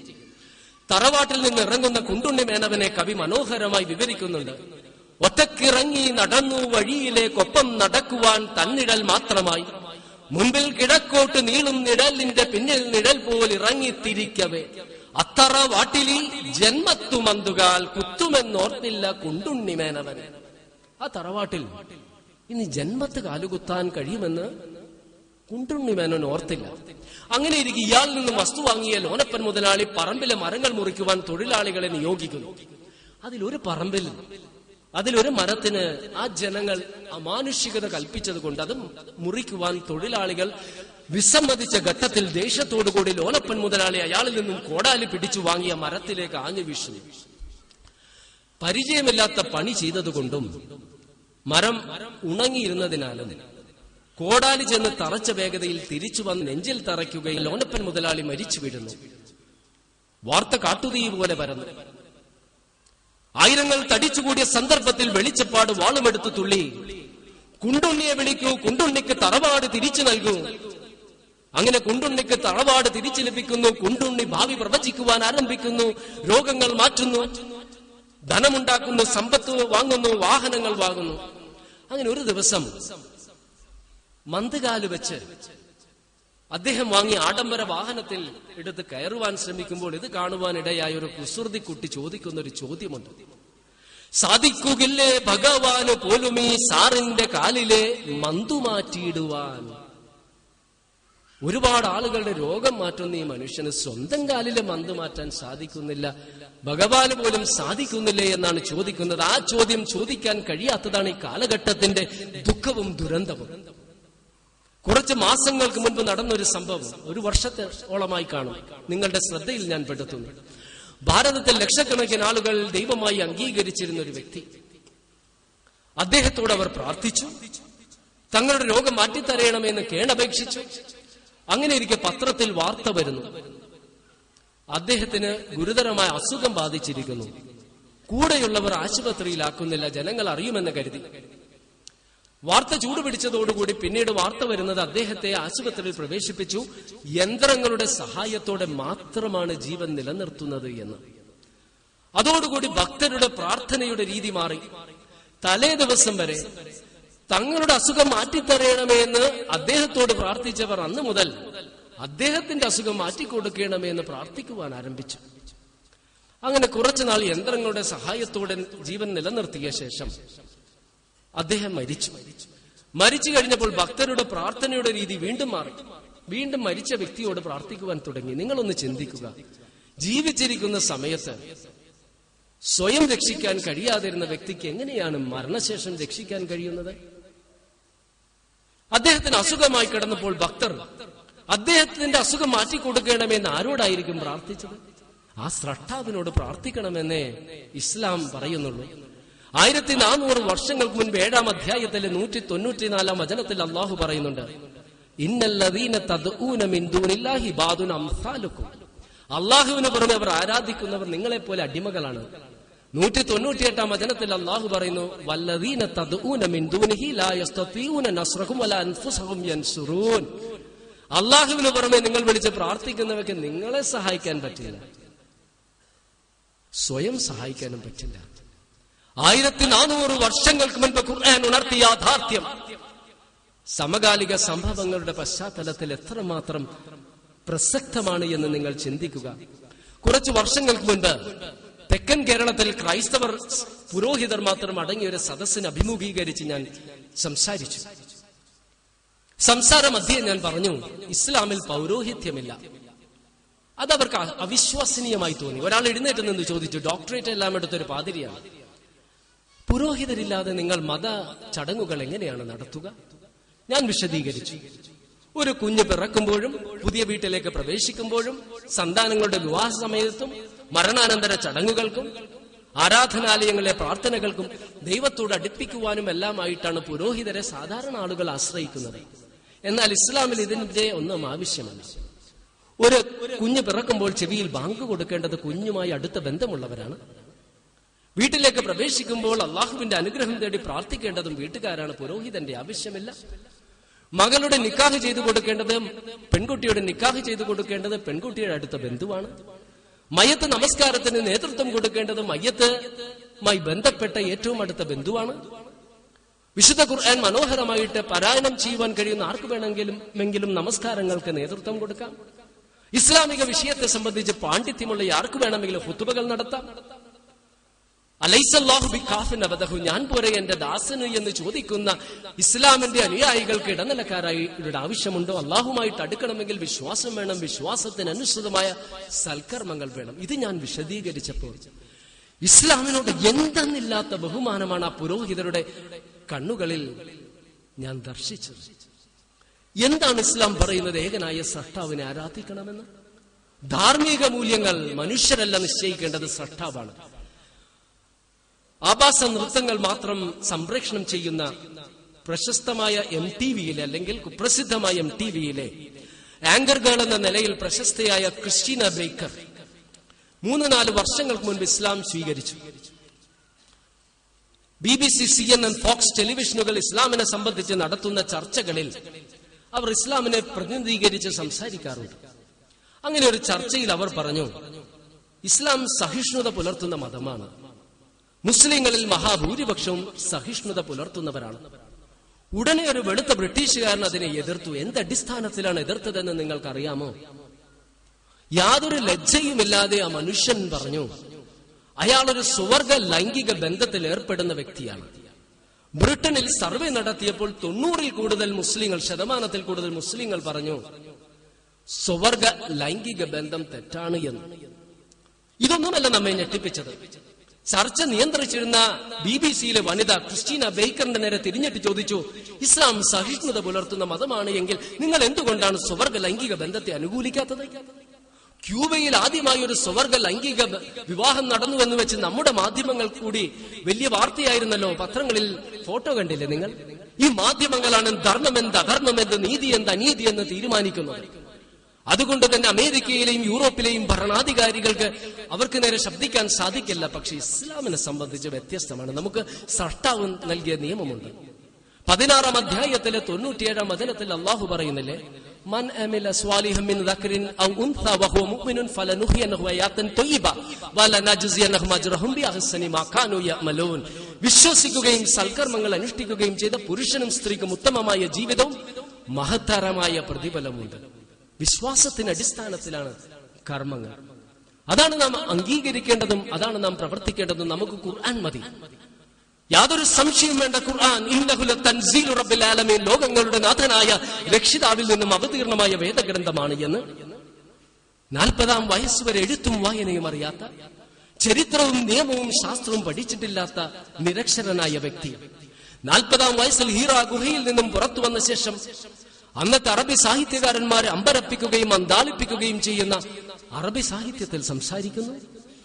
ഭ്രൂണശാസ്ത്രത്തെ സംബന്ധിച്ച് യാതൊന്നും അറിയാതിരുന്ന വ്യക്തി, നഗ്നനേത്രങ്ങൾ കൊണ്ട് കാണുവാൻ സാധിക്കാത്ത ബീജത്തെയും അണ്ഡത്തെയും ബീജവും അണ്ഡവും കൂടിച്ചേർന്ന സിദ്ധാന്തത്തെയും സിദ്ധാന്തം വിഭജിച്ചുണ്ടാകുന്ന അടിസ്ഥാന കോശങ്ങളെയും നഗ്നനേത്രങ്ങൾ കൊണ്ട് കാണുവാൻ സാധിക്കാത്ത ഗർഭസ്ഥ ശിശുവിന്റെ വളർച്ചയുടെ വിവിധ ഘട്ടങ്ങളെയും സംബന്ധിച്ച് പ്രതിപാദിക്കുന്നു. ഭ്രൂണശാസ്ത്രത്തെ സംബന്ധിച്ച് ഡെവലപ്പിംഗ് ഹ്യൂമൻ എന്ന ഗ്രന്ഥം രചിച്ച കീത്ത് എൽമൂർ പറയുന്നു, അത്ഭുതമായിരിക്കുന്നു 7-ാം നൂറ്റാണ്ടിൽ അദ്ദേഹം പറഞ്ഞ വസ്തുതകൾ ആധുനിക ശാസ്ത്ര വസ്തുതകളുമായി യോജിക്കുന്നുവെന്ന്. ശാസ്ത്രത്തെ സംബന്ധിച്ച് യാതൊന്നും അറിയാതിരുന്ന വ്യക്തി പ്രപഞ്ചത്തെയും നെബുലകളെയും നക്ഷത്രങ്ങളെയും ഗോളങ്ങളെയും പരമാണുവിനെയും സാഗരങ്ങളുടെ വെള്ളത്തിന്റെ ജലത്തിന്റെ വിഭജനത്തെയും ആധുനിക സബ്മറീൻസ് ഉപയോഗിച്ച് മാത്രം കണ്ടെത്തിയ സാഗരങ്ങളുടെ ആഴങ്ങളിലെ ഭയാനകമായ അന്ധകാരങ്ങളെയും സംബന്ധിച്ച് പ്രതിപാദിക്കുന്നു. അവ ആധുനിക ശാസ്ത്ര വസ്തുതകളുമായി യോജിക്കുന്നു. നിയമം പഠിച്ചിട്ടില്ലാത്ത വ്യക്തി മനുഷ്യ സമത്വം, നിയമത്തിന് മുൻപിലുള്ള സമത്വം, സ്ത്രീകളുടെ അവകാശങ്ങൾ, ദരിദ്രരുടെ അവകാശങ്ങൾ, അഗതികളുടെ അവകാശങ്ങൾ, തൊഴിലാളികളുടെ അവകാശങ്ങൾ, ഉപഭോക്താക്കളുടെ അവകാശങ്ങൾ, ഭരണീയരുടെ അവകാശങ്ങൾ, ഭരണാധികാരിയുടെ ഉത്തരവാദിത്തങ്ങൾ, ഇങ്ങനെ ഒട്ടനവധി മനുഷ്യാവകാശങ്ങളെ സംബന്ധിച്ച് പ്രതിപാദിക്കുകയും 1948 ഐക്യരാഷ്ട്രസഭ, United Nations Universal Declaration of Human Rights, സർവ്വദേശീയ മനുഷ്യാവകാശ പ്രഖ്യാപനത്തിലൂടെ ഇതെല്ലാം ശാശ്വത നിയമങ്ങളായിട്ട് അംഗീകരിക്കുന്നു. ചരിത്രം പഠിച്ചിട്ടില്ലാത്ത വ്യക്തി മൺമറഞ്ഞ പട്ടണത്തെ സംബന്ധിച്ച് ഉണർത്തുകയും കുറച്ചു വർഷങ്ങൾക്ക് മുൻപ് സാറ്റലൈറ്റിലൂടെ അതിനെ സംബന്ധിച്ച് സൂചന ലഭിക്കുന്നു. അദ്ദേഹം ഈ ഭൂമിയിൽ വന്ന് പിറക്കുന്നതിനും നൂറ്റാണ്ടുകൾക്ക് മുൻപ് ചെങ്കടലിൽ മുങ്ങി മരിച്ചുവെന്ന് കരുതിയിരുന്ന ക്രൂരനായ ഏകാധിപതി ഫിർഔന്റെ ശരീരം വരും തലമുറകൾക്ക് ഒരു ദൃഷ്ടാന്തമായി അള്ളാഹു സൂക്ഷിച്ചു വെച്ചിരിക്കുന്നുവെന്ന് അദ്ദേഹം പറയുകയും ഒരു നൂറ്റാണ്ടിന് മുൻപ് ആ ശരീരം കണ്ടെത്തുകയും ചെയ്യുന്നു. നാം എന്ത് മനസ്സിലാക്കുന്നു? ഇതെല്ലാം അദ്ദേഹത്തിന്റെ വചനങ്ങളോ? അദ്ദേഹം പറയുന്നു, ഇതെന്റെ വചനങ്ങളല്ല, പ്രപഞ്ചനാഥനായ സ്രഷ്ടാവിന്റെ വചനമാണ്. ജീവിതത്തിൽ ഒരിക്കൽ പോലും കളവ് പറഞ്ഞിട്ടില്ലാത്ത വ്യക്തി എന്തിനു നാം സംശയിക്കണം? കാരണം പ്രവാചകനെ സ്നേഹിക്കുന്നത് പോലെ ആരും അനുയായികൾ ഒരു നേതാവിനെയും സ്നേഹിച്ചിട്ടില്ല എന്ന് കഠിന ശത്രുവായ അബൂ സുഫിയാൻ പോലും പറഞ്ഞില്ലേ? ഉഹദിന്റെ രണാങ്കണ ഭൂമിയിൽ നിന്നും മലമുകളിൽ നിന്നും ശരവർഷം ആരംഭിച്ചപ്പോൾ പ്രവാചകൻ എന്തെങ്കിലും സംഭവിക്കുമോ എന്ന് കരുതിയ അനുയായികൾ പ്രവാചകന്റെ മുൻപിൽ മനുഷ്യ കവചം പോലെ നിൽക്കുവാൻ മത്സരിക്കുകയായിരുന്നു. അമ്പുകൾ ഏറ്റുവാങ്ങിയ പ്രവാചക അനുയായികളുടെ മുതുകുകളെ ചരിത്രകാരനായ ഫിലിപ്പ് കെ കിറ്റി വിവരിക്കുന്നത് മുള്ളൻ പന്നിയുടെ മുതുകിലെ മുള്ളുകളോടാണ്. നബി സല്ലല്ലാഹു അലൈഹി വസല്ലമക്ക് എന്തും സംഭവിക്കാവുന്ന നിർണായകമായ ഒരു നിമിഷത്തിൽ മഹാനായ ത്വൽഹ റളിയല്ലാഹു അൻഹു പ്രവാചകന്റെ മുൻപിൽ ഒരു മനുഷ്യ കവചം പോലെ നിലകൊണ്ടു. അമ്പുകൾ അദ്ദേഹത്തിൽ ആഴമേറിയ മുറിവുകൾ ഉണ്ടാക്കി, വാളുകൾ അദ്ദേഹത്തെ മുറിവേൽപ്പിച്ചു, അമ്പുകൾ തുളഞ്ഞു കയറി. എന്നിട്ടും ത്വൽഹ റളിയല്ലാഹു അൻഹു മാറിയില്ല. യുദ്ധം കഴിഞ്ഞപ്പോൾ ഒട്ടനവധി മുറിവുകളുമായിട്ട് കിടക്കുന്നു അദ്ദേഹം. അനുയായികൾ ചോദിച്ചു, മാറണമെന്ന് തോന്നിയില്ലേ? ത്വൽഹ റളിയല്ലാഹു അൻഹു പറഞ്ഞു, അസഹ്യമായ വേദന കൊണ്ട് പുളയുമെന്ന് തോന്നി. എന്നാൽ ഞാനൊന്ന് അനങ്ങിയാൽ മുള്ളുകൾ തറയ്ക്കുന്നതെന്റെ പ്രിയപ്പെട്ട പ്രവാചകന്റെ ദേഹത്തായിരിക്കുമെന്ന ചിന്ത യുദിച്ചു. പിന്നെ എന്റെ ശരീരം അനങ്ങിയില്ല, മനസ്സ് പതറിയില്ല, നോവ് തോന്നിയില്ല. മഹാനായ ഹുബൈബ് റളിയല്ലാഹു അൻഹുവിനെ തീക്കനലിന്റെ മുകളിൽ കിടത്തി ഭാരമേറിയ പാറക്കല്ലുകൾ നെഞ്ചിൽ കയറ്റി വെച്ച് ക്രൂരമായി മർദ്ദിക്കുമ്പോഴും മർദ്ദിച്ചുകൊണ്ട് ഖുറൈശികൾ ചോദിച്ചില്ലേ, നിന്റെ സ്ഥാനത്ത് മുഹമ്മദിനെ നിർത്തിക്കൊണ്ട് നിന്നെ നിന്റെ ഭാര്യയുടെയും കുഞ്ഞുങ്ങളുടെയും അടുത്തേക്ക് പറഞ്ഞു വിടുന്നത് നീ ആഗ്രഹിക്കുന്നില്ലേ എന്ന്. അസഹ്യമായ വേദനയിൽ നിന്ന് മോചനം നേടിക്കൊണ്ട് പ്രിയപ്പെട്ട ഭാര്യയുടെയും സന്താനങ്ങളുടെയും അടുത്തേക്ക് ചെല്ലുവാൻ ഏത് പിതാവാണ് ആഗ്രഹിക്കാത്തത്? ഏത് ഭർത്താവാണ് കൊതിക്കാത്തത്? മഹാനായ ഹുബൈബ് റളിയല്ലാഹു അൻഹു പറഞ്ഞു, പ്രവാചകന്റെ ദേഹത്തൊരു മുള്ളെങ്കിലും തറയ്ക്കുന്നത് തടയാൻ എന്നെയും എന്റെ ഭാര്യയെയും സന്താനങ്ങളെയും ബലി കൊടുക്കുന്നതാണ് ഞാൻ ഇഷ്ടപ്പെടുന്നത്. അതുപോലൊരു മനുഷ്യനായിരിക്കണം. ഏറ്റവും ഉന്നത സ്വഭാവമുള്ള ഒരു വ്യക്തിക്ക് വേണ്ടിയേ അനുയായികൾ ഇതുപോലെയുള്ള ത്യാഗങ്ങൾ അനുഷ്ഠിക്കുകയുള്ളൂ. ആ വ്യക്തിയാണ് പറയുന്നത്, എന്റെ വചനമല്ല, അള്ളാഹുവിന്റെ വചനമാണ് എന്ന്. പാരീസിലെ ഒരു സർജൻ ഡോക്ടർ മോറിസ് ബുഖായ, അദ്ദേഹം പ്രസിദ്ധമായ ഒരു ഗ്രന്ഥം രചിച്ചിട്ടുണ്ട്, ബൈബിൾ, ഖുറാൻ ആൻഡ് സയൻസ്. അതിൽ ഗവേഷണത്തിന് ശേഷം അത്ഭുതത്തോടെ അദ്ദേഹം പറയുന്നു, whereas monumental mistakes are found in the Bible, I could not find a single error in the Quran. I had to stop and ask myself, if a man was the author of Quran, how could he have written facts in the 7th century AD, keeping with modern science? ബൃഹത്തായ തെറ്റുകൾ ബൈബിളിൽ കണ്ടെത്തിയെങ്കിലും ഒരൊറ്റ തെറ്റ് പോലും ഖുർആനിൽ കണ്ടെത്തുവാൻ കഴിഞ്ഞില്ല. എല്ലാ പരീക്ഷണങ്ങളും അവസാനിപ്പിച്ചുകൊണ്ട് എന്നോട് തന്നെ എനിക്ക് ചോദിക്കേണ്ടി വന്ന ഒരു മനുഷ്യനാണ് ഖുർആന്റെ രചയിതാവെങ്കിൽ ആധുനിക ശാസ്ത്ര വസ്തുതകളുമായി പൊരുത്തപ്പെടുന്ന കാര്യങ്ങൾ 7ാം നൂറ്റാണ്ടിൽ ആ വ്യക്തിക്ക് എങ്ങനെ എഴുതുവാൻ കഴിഞ്ഞുവെന്ന് ആ ഖുർആനാണ് ഉണർത്തുന്നത്. അല്ലദീ ഖലഖൽ മൗത വൽ ഹയാത ലിയബ്ലുവകും അയ്യുകും അഹ്സനു അമല. നിങ്ങളിൽ ആരാണ് സൽക്കർമ്മങ്ങൾ അധികരിപ്പിക്കുന്നത് എന്നറിയാൻ ജീവിതവും മരണവും സൃഷ്ടിച്ചവനാണ് അല്ലാഹു. നിരപരാധികളെ വധിക്കരുതെന്നും അതിക്രമങ്ങൾ പ്രവർത്തിക്കരുതെന്നും വർഗീയതയ്ക്ക് വേണ്ടി പോരാടരുതെന്നും വ്യഭിചരിക്കരുതെന്നും സ്വർഗ ലൈംഗിക ബന്ധത്തിൽ ഏർപ്പെടരുതെന്നും മദ്യപിക്കരുതെന്നും ചൂതാട്ടത്തിൽ പങ്കെടുക്കരുതെന്നും അളവ് തൂക്കത്തിൽ വ്യതിയാനം വരുത്തരുതെന്നും കൃത്രിമക്ഷാമം ഉണ്ടാക്കരുതെന്നും സ്ത്രീകളെ സംബന്ധിച്ച് പരദൂഷണം പറയരുതെന്നും മറ്റുള്ളവരുടെ സമ്പത്ത് കവർന്നെടുക്കരുതെന്നും അഹങ്കാരത്തോടെ ഭൂമിയിൽ നടക്കരുതെന്നും ജീവിതത്തിന്റെ ഉയർച്ച താഴ്ചകളുടെ ഘട്ടങ്ങളിലും സാമ്പത്തിക പ്രതിസന്ധികൾ നേരിടുമ്പോഴും അടുത്തവർ മരിക്കുമ്പോഴും ആത്മഹത്യ ചെയ്യരുതെന്നും മാതാപിതാക്കളോട് നല്ല രീതിയിൽ പെരുമാറണമെന്നും സന്താനങ്ങളെ നല്ല രീതിയിൽ വളർത്തിക്കൊണ്ടുവരണമെന്നും ഇണയോട് നല്ല രീതിയിൽ സഹവർത്തിക്കണമെന്നും അയൽക്കാരൻ പട്ടിണി കിടക്കുമ്പോൾ വയറു നിറച്ച് ഭക്ഷിക്കാതെ സ്വന്തം ആഹാരത്തിൽ നിന്ന് അയാൾക്ക് കൂടി നൽകണമെന്നുമെല്ലാം ഉണർത്തുന്ന ഇസ്ലാമിക നിയമങ്ങൾ. ഇതുപോലെയുള്ള ഗുണങ്ങളുള്ള ഒരു മകനെ ആരാണ്, ഏത് മാതാപിതാക്കളാണ് ആഗ്രഹിക്കാത്തത്? ഇതുപോലെ ഗുണങ്ങളുള്ള ഒരു ഭർത്താവിന് ഏത് ഭാര്യയാണ് കൊതിക്കാത്തത്? ഏത് ഭാര്യയാണ് ഭർത്താവ് കൊതിക്കാത്തത്? ഏത് വ്യക്തിയെയാണ് ഒരു സമൂഹം ആഗ്രഹിക്കാത്തത്, കുടുംബം ആഗ്രഹിക്കാത്തത്, പൗരനെയാണ് രാജ്യം ആഗ്രഹിക്കാത്തത്? പക്ഷേ മുസ്ലിമായി ജീവിക്കണമെന്ന് മാത്രം. നബി സല്ലല്ലാഹു അലൈഹി വസല്ലം ഉണർത്തിയില്ലേ, ലാ യർഹമുല്ലാഹു മൻ ലാ യർഹമുൻ നാസ, മനുഷ്യരോട് കാരുണ്യം കാണിക്കാത്തവരോട് അല്ലാഹുവും കാരുണ്യം കാണിക്കില്ല. ഇർഹമു മൻ ഫിൽ അർളി യർഹമുകും മൻ ഫിസ് സമാ, ഭൂമിയിലുള്ളവരോട് നിങ്ങൾ കാരുണ്യം കാണിക്കൂ, ആകാശത്തിലുള്ളവൻ നിങ്ങളോട് കാരുണ്യം കാണിക്കും. ഒട്ടകത്തിന്റെ കടിഞ്ഞാണ് അല്പം ഒന്ന് ആഞ്ഞു വലിച്ചു പോയതിന് അതിനോട് അല്പം കൂടി കാരുണ്യത്തോടെ പെരുമാറാമായിരുന്നില്ലേ എന്ന് പറഞ്ഞുകൊണ്ട് പ്രിയപ്പെട്ട ഭാര്യ ആയിഷ റളിയല്ലാഹു അൻഹയെ ശാസിച്ച സ്നേഹനിധിയായ പ്രവാചകന്റെ അനുയായികൾക്ക് ഭീകരവാദികളാകുവാൻ സാധിക്കുമോ? സ്വതന്ത്രമായി വിഹരിച്ച് നടന്നൊരു പൂച്ചയെ കെട്ടിയിട്ടത് മൂലം പട്ടിണി കിടന്ന് മരിക്കുവാൻ കാരണമായതുകൊണ്ട് സ്ത്രീ നരകാർഹിയാണെന്ന് ഉണർത്തിയ മൃദുല മനസ്കനായ പ്രവാചകന്റെ അനുയായികൾക്ക് അതിക്രമങ്ങൾ പ്രവർത്തിക്കുവാൻ സാധിക്കുമോ? ദാഹാർത്തിയോടെ മരുഭൂമിയിൽ അലഞ്ഞു നടന്നൊരു നായ അതിന്റെ നാവ് പുറത്തിടുന്നത് കണ്ട് മനസ്സലിഞ്ഞൊരു വ്യഭിചാരിണി ആഴക്കിണറിലിറങ്ങി തന്റെ പാദരക്ഷയൂരി ജലം നിറച്ച് ആ നായയുടെ ദാഹശമനം നടത്തി ഒറ്റ കാരണത്താൽ സ്വർഗത്തിലാണെന്ന് ഉണർത്തിയ ആ പ്രവാചകന്റെ അനുയായികൾക്ക് നിരപരാധികളെ വധിക്കാൻ കഴിയുമോ? അതുപോലെ തന്നെ പറക്കമുട്ടാത്ത പക്ഷിക്കുഞ്ഞുങ്ങളെ കൂട്ടിൽ നിന്ന് എടുത്തുകൊണ്ടുവന്ന അനുയായിയോട് കൂട്ടിലിരുന്ന് കരയുന്ന തള്ളപ്പക്ഷിയുടെ സുരക്ഷിതത്വത്തിലേക്ക് അതിനെ തിരിച്ചേൽപ്പിക്കാൻ നിർദ്ദേശിച്ച പ്രവാചകന്റെ അനുയായികൾക്ക് എങ്ങനെയാണ് അതിക്രമങ്ങൾ ചെയ്യുവാൻ സാധിക്കുന്നത്? 3-4 സംഭവങ്ങളുടെ അടിസ്ഥാനത്തിൽ ഇസ്ലാമിന്റെ നിയമങ്ങളുടെ പ്രസക്തി ചുരുക്കത്തിൽ പറഞ്ഞുകൊണ്ട് ഞാൻ എന്റെ പ്രഭാഷണം അവസാനിപ്പിക്കാം. ആധുനിക മനഃശാസ്ത്രജ്ഞരെല്ലാം പറയുന്നൊരു യാഥാർത്ഥ്യമാണ്, മദ്യവും ലഹരി പദാർത്ഥങ്ങളുമാണ് അപകട മരണങ്ങളിലേക്കും കലഹങ്ങളിലേക്കും കുടുംബ ശിഥിലീകരണത്തിലേക്കും രോഗങ്ങളിലേക്കും നയിക്കുന്നത്. 1400 വർഷങ്ങൾക്ക് മുൻപ് ഖുർആന്റെ അടിസ്ഥാനത്തിൽ പ്രവാചകൻ ഉദ്ബോധിപ്പിച്ചു, മദ്യം തുടരുത്. അന്നു മുതൽ ഇന്നു വരെയും കോടിക്കണക്കിന് മനുഷ്യർ ഈ കൽപ്പന അനുസരിച്ചുകൊണ്ട് മദ്യം രുചിച്ചിട്ട് പോലുമില്ല. ഇന്ന് കോടിക്കണക്കിന് മുസ്ലിങ്ങൾ രുചിക്കുന്നില്ല. ലോക അവസാനം വരെ കോടാനുകോടി മുസ്ലിങ്ങൾ രുചിക്കുകയുമില്ല. ഇത്തരം ഒരു കൽപ്പന ഇല്ലായിരുന്നുവെങ്കിൽ ഇവരിൽ വലിയൊരു വിഭാഗം മദ്യത്തിനും ലഹരി പദാർത്ഥങ്ങൾക്കും അടിമകളാകുമായിരുന്നു. എങ്കിൽ എത്രയോ അപകട മരണങ്ങൾ സംഭവിക്കുമായിരുന്നു, കുടുംബ കലഹങ്ങൾ ഉണ്ടാകുമായിരുന്നു, കൊലപാതകങ്ങൾ നടക്കുമായിരുന്നു. ഇതുപോലൊരു സംഭാവന ലോകത്തിന് നൽകിയ മറ്റേത് മതദർശനമാണുള്ളത്? നിർബന്ധ സക്കാത്തിലൂടെ എത്രയോ അനാഥകൾക്കാണ് വീടുണ്ടായിട്ടുള്ളത്, എത്രയോ വിധവകളാണ് സംരക്ഷിക്കപ്പെട്ടിട്ടുള്ളത്.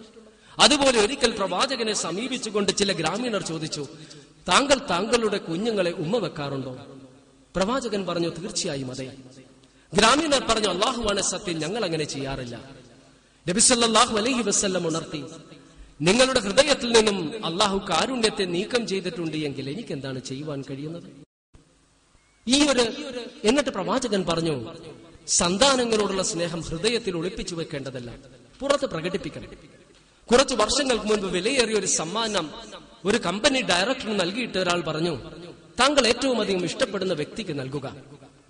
അന്ന് കമ്പനി ഡയറക്ടർ രാത്രി വീട്ടിൽ വന്നിട്ട് 9 വയസ്സുള്ള മകനെ സമീപിച്ചിട്ട് പറഞ്ഞു, മോനെ, ഞാൻ തിരക്കുള്ള വ്യക്തിയാണ്, പലപ്പോഴും നീയുമായി സമയം ചെലവഴിക്കാൻ എനിക്ക് കഴിയാറില്ല, പലപ്പോഴും നിന്നെ ശകാരിക്കാറുണ്ട്. എന്നാൽ മോനൊന്ന് മനസ്സിലാക്കണം, ഞാൻ ഏറ്റവും അധികം സ്നേഹിക്കുന്നത് എന്റെ പൊന്നു മോനെയാണ്.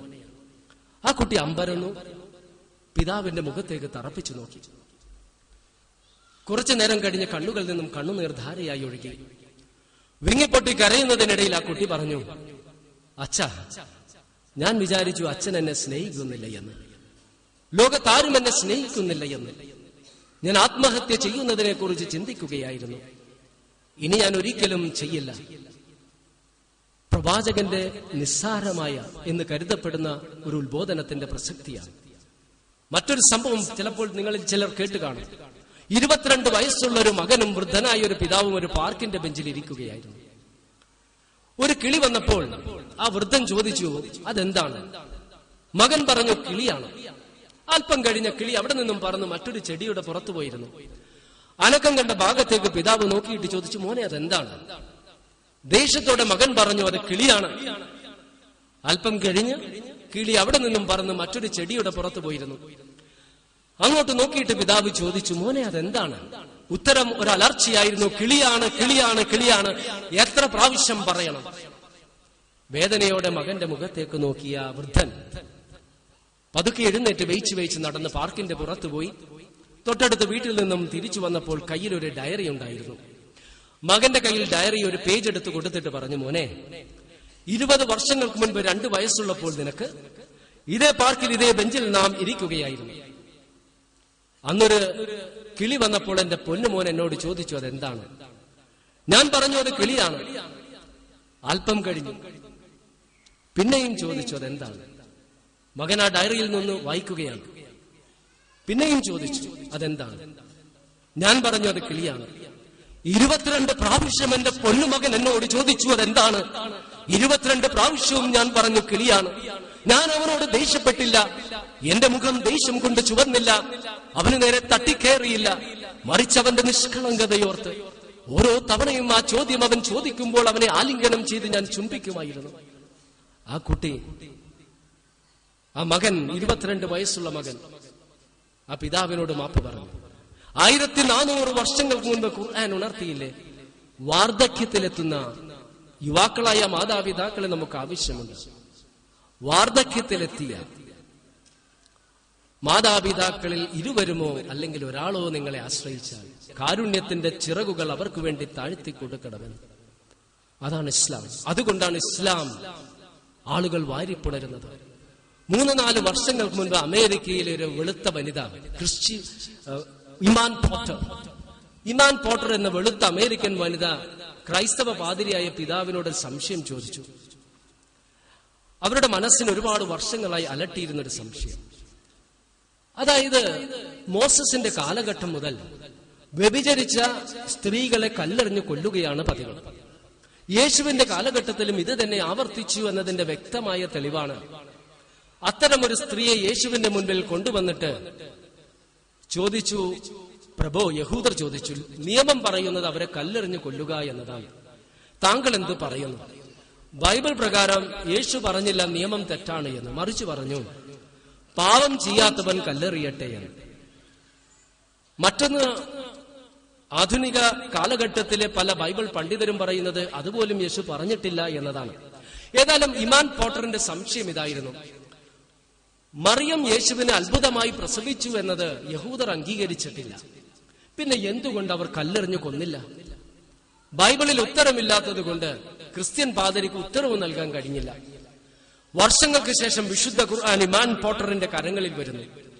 19-ാം അധ്യായത്തിൽ 27 മുതലുള്ള വചനങ്ങൾ വായിച്ചപ്പോൾ അവർ തരിച്ചിരുന്നു പോയി. വർഷങ്ങളായി അവരെ അലട്ടിയിരുന്ന ചോദ്യത്തിന്റെ ഉത്തരം ഇതാ ഖുർആനിൽ.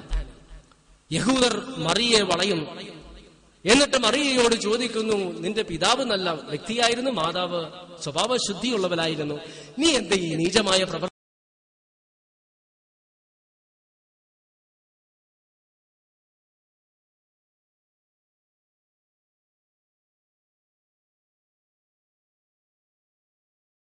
ചെയ്തത്? മറിയം എന്ത് പറയണം? കുൻ ഫയക്കൂൻ, ഉണ്ടാകട്ടെ എന്ന് പറഞ്ഞപ്പോൾ കുഞ്ഞുണ്ടായി എന്ന് പറഞ്ഞാൽ ആരെങ്കിലും അംഗീകരിക്കുമോ? ഈ പെരുമ്പാവൂരിൽ ഒരു സ്ത്രീ ഗർഭം ധരിച്ചിട്ട് നിങ്ങൾ ചോദിക്കുന്നു എങ്ങനെ ഗർഭം ധരിച്ചു? അള്ളാഹു ഉണ്ടാകട്ടെ എന്ന് പറഞ്ഞപ്പോൾ ഉണ്ടായി എന്ന് പറഞ്ഞാൽ ആരും അംഗീകരിക്കില്ല. അത് തന്നെയായിരുന്നു മറിയയുടെ അവസ്ഥ. ഈ സന്ദർഭത്തിൽ അള്ളാഹുവിന്റെ കൽപ്പന പ്രകാരം മറിയം തൊട്ടിൽ കിടക്കുന്ന ചോരക്കുഞ്ഞായി യേശുവിന്റെ നേരെ വിരൽ ചൂണ്ടുന്നു. യഹൂദർ അത്ഭുതത്തോടെ ചോദിക്കുന്നു, ചോരക്കുഞ്ഞ് സംസാരിക്കുകയോ? അവരത്ഭുതപ്പെടുത്തിക്കൊണ്ട് ചോരക്കുഞ്ഞായി യേശു സംസാരിക്കുന്നു. ബൈബിളിലെ യോഹന്നാൻ സുവിശേഷ പ്രകാരം യേശു ചെയ്തതായി പറയുന്ന ആദ്യ അത്ഭുതം കാനായിലെ വിരുന്നിൽ വീഞ്ഞുണ്ടാക്കിയതാണ്. ഖുർആൻ പ്രകാരം യേശു ചെയ്തതായി പറയുന്ന ആദ്യ അത്ഭുതം ചോരക്കുഞ്ഞായിരുന്നപ്പോൾ സംസാരിച്ചുകൊണ്ട് സ്വന്തം മാതാവിന്റെ അഭിമാനവും ജീവനും രക്ഷിച്ചതാണ്. കുഞ്ഞ് സംസാരിച്ചതോടുകൂടി യഹൂദർ പിരിഞ്ഞുപോയി. പെരുമ്പാവൂരിൽ നിന്നൊന്ന് സംഭവിച്ചാലും ചോരക്കുഞ്ഞ് സംസാരിച്ചാലും നിങ്ങൾ പിരിഞ്ഞുപോകും. അതാണ് ഖുർആൻ. എത്രമാത്രം മാധ്യമങ്ങൾ വിമർശിച്ചാലും ഇസ്ലാമിന്റെ മുന്നേറ്റത്തെ തടഞ്ഞു നിർത്തുവാൻ സാധിക്കില്ല. 3-4 വർഷങ്ങൾക്കുള്ളിൽ ഇസ്ലാം സ്വീകരിച്ച പ്രമുഖരായ ചില വ്യക്തികളെ നിങ്ങൾക്ക് പരിചയപ്പെടുത്തി തരാം. അമേരിക്കയിലെ പരമോന്നത നിയമനിർമ്മാണ സഭയായ ഹൌസ് ഓഫ് റെപ്രസെന്റേറ്റീവ്സിന്റെ ചരിത്രത്തിൽ ആദ്യമായി വിശുദ്ധ ഖുർആനിൽ കരം വെച്ച് സത്യപ്രതിജ്ഞ ചെയ്ത് അംഗത്വം സ്വീകരിച്ച ഡോക്ടർ കീത്ത് എല്ലിസൺ, അമേരിക്കൻ പട്ടണമായ മീക്കാനിലെ മേയറായ കീത്ത് എല്ലിസ്, മില്യൺ കണക്കിന് ആൽബങ്ങൾ വിറ്റഴിക്കുന്ന ലോക പ്രശസ്ത റാപ്പ് സംഗീത ട്രൂപ്പായ ബാഡ് ബോയ്സിലെ പ്രമുഖ ഗായകൻ മൂൺ, മറ്റൊരു വളരെ പ്രശസ്തമായ റാപ്പ് സംഗീത ട്രൂപ്പായ ഔട്ട്ലോസിലെ പ്രമുഖ ഗായകൻ നെപ്പോളിയൻ, ഹോളിവുഡിൽ നിന്നുള്ള ബസ്റ്റർ റിയാംസ് നിയോ കാസ്റ്റർ, ഫ്രാൻസിന്റെ സംഗീത ലോക ചരിത്രത്തിലെ സർവകാല റെക്കോർഡുകൾ ഭേദിച്ച ഡാൻസ് ബാ ബബിൾ എന്ന പ്രസിദ്ധമായ ആൽബത്തിലെ ഗാനങ്ങളെല്ലാം ആലപിച്ച ഫ്രാൻസിൽ ഏറ്റവും അറിയപ്പെടുന്ന ഗായിക ഡിയാം, പോപ്പ് സംഗീത ചക്രവർത്തി എന്ന് മാധ്യമങ്ങൾ വിശേഷിപ്പിക്കുന്ന മൈക്കിൾ ജാക്സന്റെ മൂത്ത സഹോദരൻ ജെർമൈൻ ജാക്സൺ. ഇതെല്ലാം കുറച്ചു വർഷങ്ങൾക്ക് മുൻപ് ഇസ്ലാം സ്വീകരിച്ചവരുടെ പേരുകളാണ്. യൂനിക് സിയോൺ, ജോഷുവ ഇവാൻസ്, അങ്ങനെ ഒരുപാട്, ജെറാൾഡ് ഡേക്സ് എന്ന ഒരുപാട് ക്രിസ്ത്യൻ പാതിരിമാരും ഈ കാലഘട്ടത്തിൽ ഇസ്ലാം സ്വീകരിച്ചു.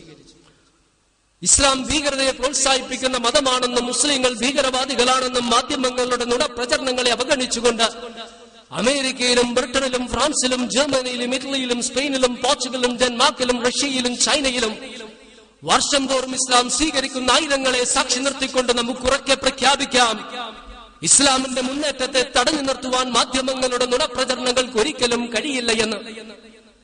ഇസ്ലാം സ്ത്രീകളെ മനുഷ്യരായി ഗണിക്കുന്നില്ല, അവർക്ക് ആത്മാവുണ്ടെന്ന് അംഗീകരിക്കുന്നില്ല, അന്തസ്സും അവകാശങ്ങളും അർഹിക്കുന്ന വിഭാഗമായി പരിഗണിക്കുന്നില്ല. വീടിന്റെ ചുമരുകൾക്കുള്ളിൽ തളച്ചിട്ടുകൊണ്ട് പുരുഷന്റെ നിഴലും അടിമയുമായി അധപ്പതിപ്പിക്കുന്നു.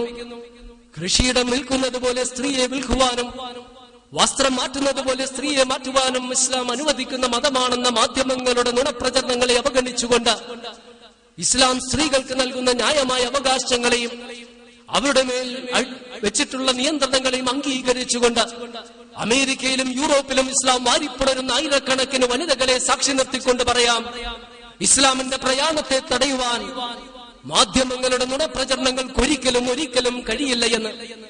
ശിരോവസ്ത്രം അണിയുന്നത് പിഴ ഈടാക്കപ്പെടുന്നതും തൊഴിൽ വിദ്യാഭ്യാസ മേഖലകളിൽ പ്രവേശനം നിഷേധിക്കപ്പെടുന്ന കുറ്റകൃത്യമായി അംഗീകരിക്കപ്പെടുന്ന നാടുകളിലും നഗ്നത പ്രദർശിപ്പിക്കുന്നത് അഭിമാനവും നഗ്നത മറക്കുന്നതാകട്ടെ പ്രാകൃതമെന്ന് കരുതപ്പെടുന്ന പരിഷ്കാരത്തിന്റെ പറുദീസകളായ ന്യൂയോർക്കിലും ലണ്ടനിലും പാരീസിലും മഡ്രിഡിലും സിഡ്നിയിലും മെൽബോണിലും മോസ്കോയിലും എല്ലാം അഭിമാനത്തോടെ ഇസ്ലാമിക വേഷം ധരിച്ചു നടക്കുന്ന ആയിരക്കണക്കിന് സത്യവിശ്വാസിനികളെ സാക്ഷി നിർത്തിക്കൊണ്ട് നമുക്ക് ഉറക്കെ പ്രഖ്യാപിക്കാം, ഇസ്ലാമിന്റെ മുന്നേറ്റത്തെ തടഞ്ഞു നിർത്തുവാൻ ഈ മാധ്യമങ്ങളുടെ നുണപ്രചരണങ്ങൾക്കൊരിക്കലും കഴിയില്ല എന്ന്. മാധ്യമങ്ങൾ ഉണ്ടാക്കിയിട്ടുള്ള തെറ്റിദ്ധാരണ മൂലം മുസ്ലിങ്ങളെ ഭയത്തോടെ നോക്കുന്ന ജനങ്ങളുടെ മുമ്പിൽ, അത് അമേരിക്കയിലെ ടെക്സാസിലെ ഡല്ലാസ് വിമാനത്താവളമാണെങ്കിലും ലണ്ടനിലെ ഹീത്രോ വിമാനത്താവളമാണെങ്കിലും പാരീസിലെ ചാൾസ് ഡി ഗോൾ വിമാനത്താവളമാണെങ്കിലും അമേരിക്കയിലും യൂറോപ്പിലെയും ഓസ്ട്രേലിയയിലെയും ഫുട്ബോൾ, റഗ്ബി, ബേസ്ബോൾ, ബാസ്കറ്റ്ബോൾ കളിസ്ഥലങ്ങളാണെങ്കിലും നമസ്കാര സമയമാകുമ്പോൾ അഭിമാനത്തോടുകൂടി കടലാസോ തുണിയോ നിലത്ത് വിരിച്ച് നമസ്കരിക്കുന്ന നൂറുകണക്കിന് സത്യവിശ്വാസികളെയും വിശ്വാസിനികളെയും സാക്ഷി നിർത്തിക്കൊണ്ട് നമുക്കുറക്കെ പ്രഖ്യാപിക്കാം, ഭീഷണി കൊണ്ടൊന്നും ഇസ്ലാമിന്റെ മുന്നേറ്റത്തെ തടയുവാൻ ആർക്കും സാധിക്കുകയില്ല എന്ന്. വ്യഭിചാരശാലകളും മദ്യശാലകളും ചൂതാട്ട കേന്ദ്രങ്ങളും ലൈംഗിക ചിത്രങ്ങളും ലഹരി പദാർത്ഥങ്ങളും ഭൗതികതയിലേക്ക് ജനങ്ങളെ മാറ്റി വിളിക്കുമ്പോഴും പെൺകുട്ടികൾക്ക് ബോയ് ഫ്രണ്ട്സും ആൺകുട്ടികൾക്ക് ഗേൾ ഫ്രണ്ട്സും ഇല്ലയെങ്കിൽ തങ്ങളുടെ സന്താനങ്ങൾക്ക് എന്തോ വൈകല്യമുണ്ടെന്ന് കരുതുന്ന മാതാപിതാക്കൾ ജീവിക്കുന്ന നാടുകളിലും ഇസ്ലാമിക ഖുർആനിക നിയമങ്ങൾക്ക് അനുസൃതമായി ജീവിക്കുന്ന ആയിരക്കണക്കിന് സത്യവിശ്വാസികളെയും സത്യവിശ്വാസിനികളെയും സാക്ഷി നിർത്തിക്കൊണ്ട് നമുക്ക് ഉറക്കെ പ്രഖ്യാപിക്കാം, ഒരു പ്രലോഭനത്തിനും ഇസ്ലാമിന്റെ മുന്നേറ്റത്തെ തടഞ്ഞു നിർത്തുവാൻ സാധിക്കുകയില്ല എന്ന്. പതിറ്റാണ്ടുകാലം മുസ്ലിങ്ങളെ കൊന്നൊടുക്കുകയും അവരുടെ ആരാധനാലയങ്ങൾ നശിപ്പിക്കുകയും മതഗ്രന്ഥങ്ങൾ അഗ്നിക്കിരയാക്കുകയും ഇസ്ലാമുമായി ബന്ധപ്പെട്ട എല്ലാ തെളിവുകളും നശിപ്പിക്കുകയും ചെയ്ത സോവിയറ്റ് റഷ്യയിലെ അസൈർബൈജാനിലും കസാഖിസ്ഥാനിലും കിർഗിസ്ഥാനിലും തുർക്ക്മാനിസ്ഥാനിലും ഉസ്ബെക്കിസ്ഥാനിലും ചെച്നിയയിലും യുഗോസ്ലാവിയയിലെ ബോസ്നിയയിലും കോസവോയിലും കമ്മ്യൂണിസ്റ്റ് ചൈനയിലെ ഒരുപാട് പ്രദേശങ്ങളിലും സത്യമതത്തെ തിരിച്ചറിഞ്ഞുകൊണ്ട് ഇസ്ലാമിലേക്ക് ഒഴുകിക്കൊണ്ടിരിക്കുന്ന ലക്ഷക്കണക്കിനായ സത്യവിശ്വാസികളെയും വിശ്വാസിനികളെയും സാക്ഷി നിർത്തിക്കൊണ്ട് നമുക്ക് ഉറക്കെ പ്രഖ്യാപിക്കാം, ഇസ്ലാമിന്റെ മുന്നേറ്റത്തെ തടഞ്ഞു നിർത്തുവാൻ യാതൊരു ഭീഷണിക്കും സാധിക്കില്ല എന്ന്. കാരണം 1400 വർഷങ്ങൾക്ക് മുൻപ് പ്രപഞ്ചനാഥനായ സ്രഷ്ടാവ് നൽകിയ വാഗ്ദാനമാണ്. അള്ളാഹുവിന്റെ പ്രകാശത്തെ അണക്കുവാൻ, കെടുത്തുവാൻ അവർ അവരുടെ വായകൾ കൊണ്ട് ശ്രമിക്കുന്നു. അവർ എത്ര ശ്രമിച്ചാലും അള്ളാഹു തന്റെ പ്രകാശത്തെ പൂർത്തീകരിക്കുക തന്നെ ചെയ്യുമെന്ന്. ഇതിനുശേഷം ഇൻഷാ അള്ളാഹ് ആഗോള അടിസ്ഥാനത്തിൽ ഇസ്ലാം സ്വീകരിച്ച കുറച്ചാളുകളുടെ വീഡിയോ ക്ലിപ്പിങ്ങുകൾ കാണിക്കുവാൻ ഉദ്ദേശിക്കുന്നുണ്ട്. എന്റെ ഒരു വെബ്സൈറ്റ് ഉണ്ട്, ഞാൻ ഭാഗമായിട്ടുള്ള ഗ്ലോബൽ ഇസ്ലാമിക് പ്ലാറ്റ്ഫോം എന്ന വെബ്സൈറ്റ്. അതിൽ ഇംഗ്ലീഷിലുള്ള പ്രഭാഷണങ്ങളുണ്ട്. അതിന്റെ അടിയിൽ ന്യൂ മുസ്ലിംസ് എന്ന വീഡിയോ ഉണ്ട്. അത് അമർത്തിയാൽ അതിൽ സബ് ഹെഡിങ്സ് വരും. പ്രശസ്തരായ ഒരുപാട് ആളുകൾ ഇസ്ലാം സ്വീകരിച്ച വീഡിയോ ക്ലിപ്പുകൾ, അവരുടെ അനുഭവങ്ങളുണ്ട്. മറ്റൊന്ന്, അമേരിക്കയിലും ബ്രിട്ടനിലും റഷ്യയിലും അങ്ങനെ ഓരോ രാജ്യത്തും ഇസ്ലാം സ്വീകരിച്ചവരുടെ വീഡിയോ ക്ലിപ്പിങ്ങുകളും www.globalislaamicplatform.org എന്ന വെബ്സൈറ്റിൽ ലഭിക്കും. അള്ളാഹു ഇസ്ലാമിന്റെ പ്രകാശം പൂർത്തീകരിക്കും. നാം നമ്മുടെ ബാധ്യത നിർവഹിക്കണം എന്ന് ആദ്യമായി എന്നോട്, പിന്നീട് നിങ്ങളോടും പറഞ്ഞുകൊണ്ട് ഞാൻ അവസാനിപ്പിക്കുന്നു. അല്ലാഹുമ്മ ഗ്ഫിറിൽ മുഅ്മിനീന വൽ മുഅ്മിനാത്ത് വൽ മുസ്ലിമീന വൽ മുസ്ലിമാത്ത് അല്ലാഹുമ്മ അഹ്യിനാ അലൽ കിതാബി വസ്സുന്ന വഅമിത്നാ മഅൽ ഈമാനി വത്തൗബ റബ്ബനാ ആതിനാ ഫിദ് ദുനിയാ ഹസന വഫിൽ ആഖിറതി ഹസനതൻ വഖിനാ അദാബന്നാർ. അസ്സലാമു അലൈക്കും.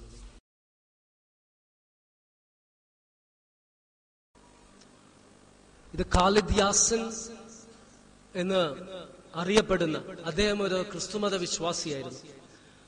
അദ്ദേഹം ഇസ്ലാം സ്വീകരിച്ച ശേഷം പ്രബോധന പ്രവർത്തനങ്ങളിൽ ഏർപ്പെടുന്ന വ്യക്തിയാണ്. ഓരോ പ്രഭാഷണത്തിന് ശേഷവും അദ്ദേഹത്തിന്റെ പ്രഭാഷണം കേട്ട ശേഷം സദസ്സിനെ അഭിമുഖീകരിച്ചുകൊണ്ട് അദ്ദേഹം പറയും, ഇസ്ലാം സ്വീകരിക്കുവാൻ തയ്യാറുള്ളവർ മുന്നോട്ട് വരിക എന്ന്. ഈ ഒരു വീഡിയോ ക്ലിപ്പിങ്ങിൽ നിങ്ങൾക്കത് കാണാം. സദസ്സിൽ നിന്ന് ആളുകൾ ഇറങ്ങി വരുന്നത് നിങ്ങൾക്ക് കാണുവാൻ സാധിക്കും.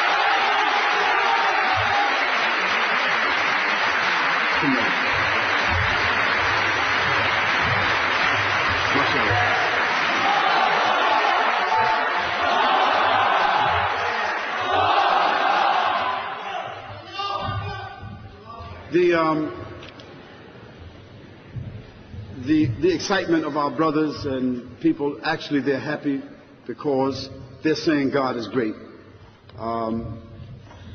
It's not like a rugby match.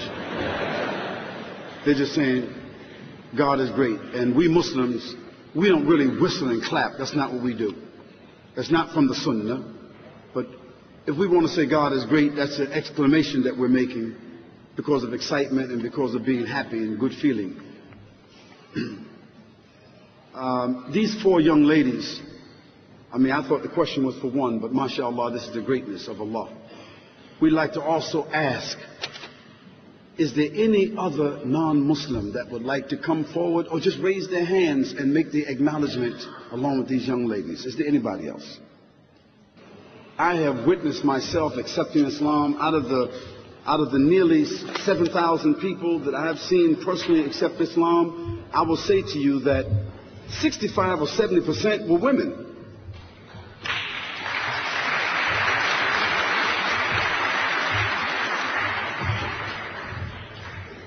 And this is an indication itself, this is proof enough that there's enough beauty in Islam that with all the distortions that people seem to throw out about it and the oppression of women and something like that, these women didn't buy that. The beauty of Islam, the balance of Islam, the treasure of Islam seems quite evident.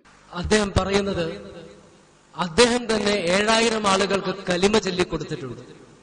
അതിൽ 60% വനിതകളാണ് എന്നാണ്. And so, to make things very easy, this is not a ritual. This is just a means of making a public proclamation.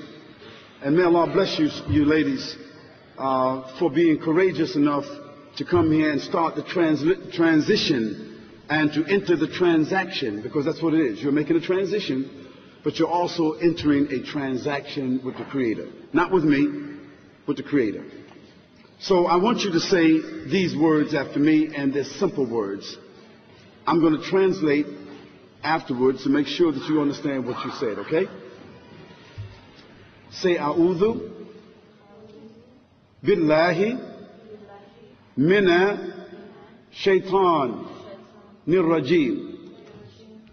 Bismillah Ar-Rahman Nirrahim. La ilaha illallah Muhammad Rasulullah. Ashhadu an la ilaha illallah وحده لا شريك له وأشهد أن محمدا عبده ورسوله صلى الله عليه وسلم آمين.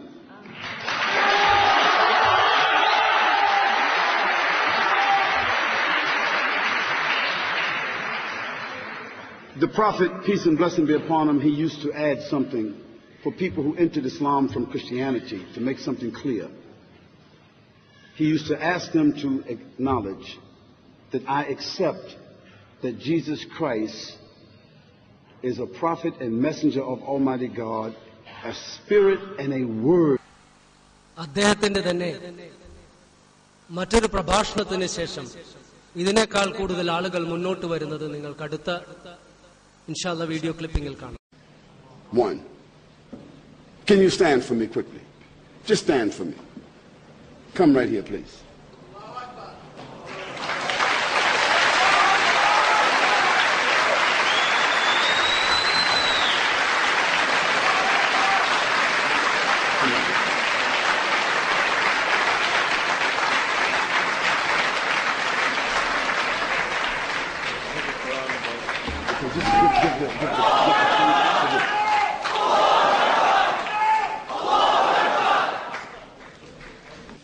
So I want to make this easy for them. We have a gift for them, and we're going to give them this gift, which includes, give each one of them.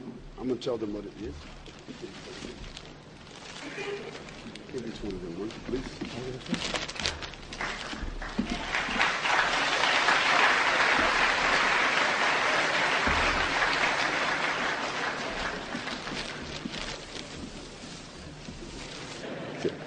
Okay. Please, just say after me the words La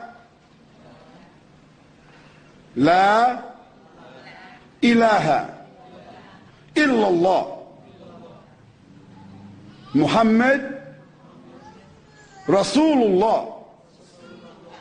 Ashhadu an la ilaha illallah وأشهد أن محمدا عبده ورسوله صلى الله عليه وسلم آمين. അടുത്തത് ബിബിസിയിലെ ഒരു news റിപ്പോർട്ടാണ്. അത് പ്രകാരം, അത് മുസ്ലിങ്ങളല്ല പറയുന്നത്, ബ്രിട്ടനിൽ ഒരു വർഷം 52,000 ആളുകൾ ഇസ്ലാം സ്വീകരിച്ചു എന്നതാണ്. The 100,000 converts now is up from an estimated 60,000 10 years ago. The majority are women with an average age on conversion of 27. The BBC Asian Network reporter Katrin Nye has details of the report, which comes from the British charity Faith Matters. Aisha Uddin used to be called Laura Lee. Her parents are both English Christians. She converted to Islam 2 years ago. Islam caught my eye and I wanted to look further into it, towards the people, the culture, and I carried on studying it even after school. I was surrounded by the religion. There are no official conversion figures in the UK. Swansea University in Wales took previous census data, figures on conversions in other European countries, and surveyed mosques. It concluded the number of Muslim converts is steadily rising. There could be as many as 100,000 in the UK. At Regent's Park Mosque in London, conversions happen every week. The vast majority are women. Every woman or man who becomes Muslim, if you were to do an assessment out of 5, 3 or 4 would be women. On a regular basis, I come across this. More so since 9/11. People are curious, they want to learn more, and they go to the book rather than rely on the media. Researchers did the largest survey of its kind in the UK. They found most women had adopted the headscarf, had faced some hostility from their family, and said support was crucial. Aisha recently had a traditional Asian wedding to a British Bangladeshi man. She now lives with his parents. My family, they wasn't too happy about it. They have their opinions about it. Why change what you was before? Why you was born a Christian, you was born English? Why change who you are? Why change your identity? Why cover your hair? Why dress the way you dress? I'm proud to be Muslim, and I don't care what my family says. The report found the majority of converts see themselves as both British and Muslim. Charity Faith Matters says they're a key bridge between Muslims and other communities. Catherine Nye, BBC News, London. That may be no surprise, since a quarter of the estimated 6 million Muslims in the United States are converts. Delia Gallagher looks at two people who chose that path. Allison Poole says this phrase 3 times in Arabic and then in English. There is no God but God. And I bear witness. And I bear witness that Muhammad is the messenger of God. But Allison, who was raised a Southern Baptist in North Carolina, says faith, not marriage, made her want to become a Muslim. I think for a long time I've been looking for something. There's been like a piece missing. Always one little thing that maybe wasn't right. At a ceremony marking the Muslim holy month of Ramadan, she explained why Islam appeals to her. I think because it's much more about peace. I'm praying 5 times a day. It's kind of hard to go out and say bad things or do bad things when you're praying 5 times a day. And you have to believe. The imam who married Allison says he's seen more American converts recently, in part because of the prominence of Islam in the news. It may sound paradoxical, but what happens is that when something becomes more in the news, people tend to want to know about it. Allison says she was already on a spiritual quest when she began to hear a lot about Islam post 9/11. Barbara Cardebuke, another recent Muslim convert, says 9/11 also played a part in her conversion. After 9/11, I thought this is the time when people really have to start looking for real answers to get away from everybody fighting back and war. You have to start looking towards God. Barbara says through Islam she found a one-on-one relationship with God she was unable to find as a Roman Catholic. I always felt when you go to church you're praying to Jesus or you're doing Hail Marys. You're not. I used to think, well, where's God? She says her family has been mostly supportive of her conversion. Allison says her family is completely behind her decision. It's a choice she's proud of and says she'll keep for life. Delia Gallagher, CNN, New York.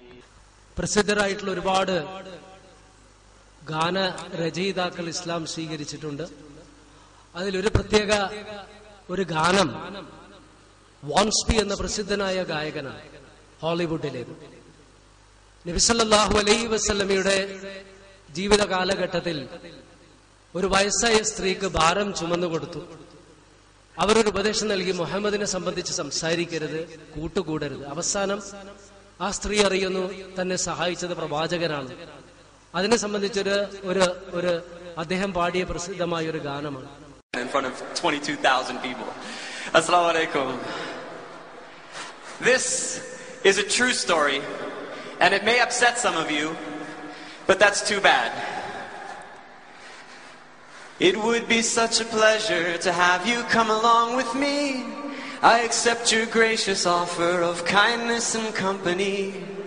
But as we walk along, young man, and as you help me with my load, I have only one request. As we travel down this road, don't talk to me about Muhammad, because of him there is no peace, and I have trouble in my mind. So don't talk to me about Muhammad. And as we walk along together, we will get along just fine. That man upsets me so, far much more than you could know. I hear of his name and reputation everywhere I go, though his family and his clan once knew him as an honest man. He's dividing everyone with his claim that God is one. So don't talk to me about Muhammad, because of him there is no peace, and I have trouble in my mind. So don't talk to me about Muhammad. And as we walk along together, we will get along just fine.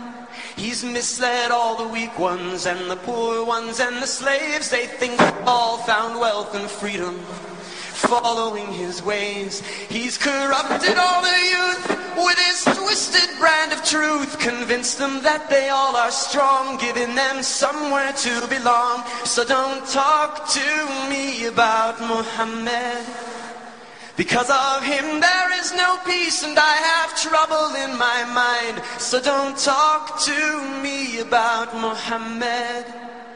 And as we walk along together, we will get along just fine. Now before we part and go, if it's all right just the same, may I ask, my dear young man, who are you, what's your name? Forgive me, what was that? Your words weren't very clear. My ears are getting old, sometimes it's difficult to hear. It's truly rather funny, but I'm sure I must be wrong, 'cause I thought I heard you said your name is Muhammad. Muhammad. Ashhadu an la ilaha illallah wa ashhadu anna Muhammadur Rasulullah. Oh, talk to me, Muhammad. Because of you I now have peace, and you have eased my troubled mind. Oh, talk to me, Muhammad. And as I travel down life's road, I will get along just fine. As I travel down life's road, I will get along just fine.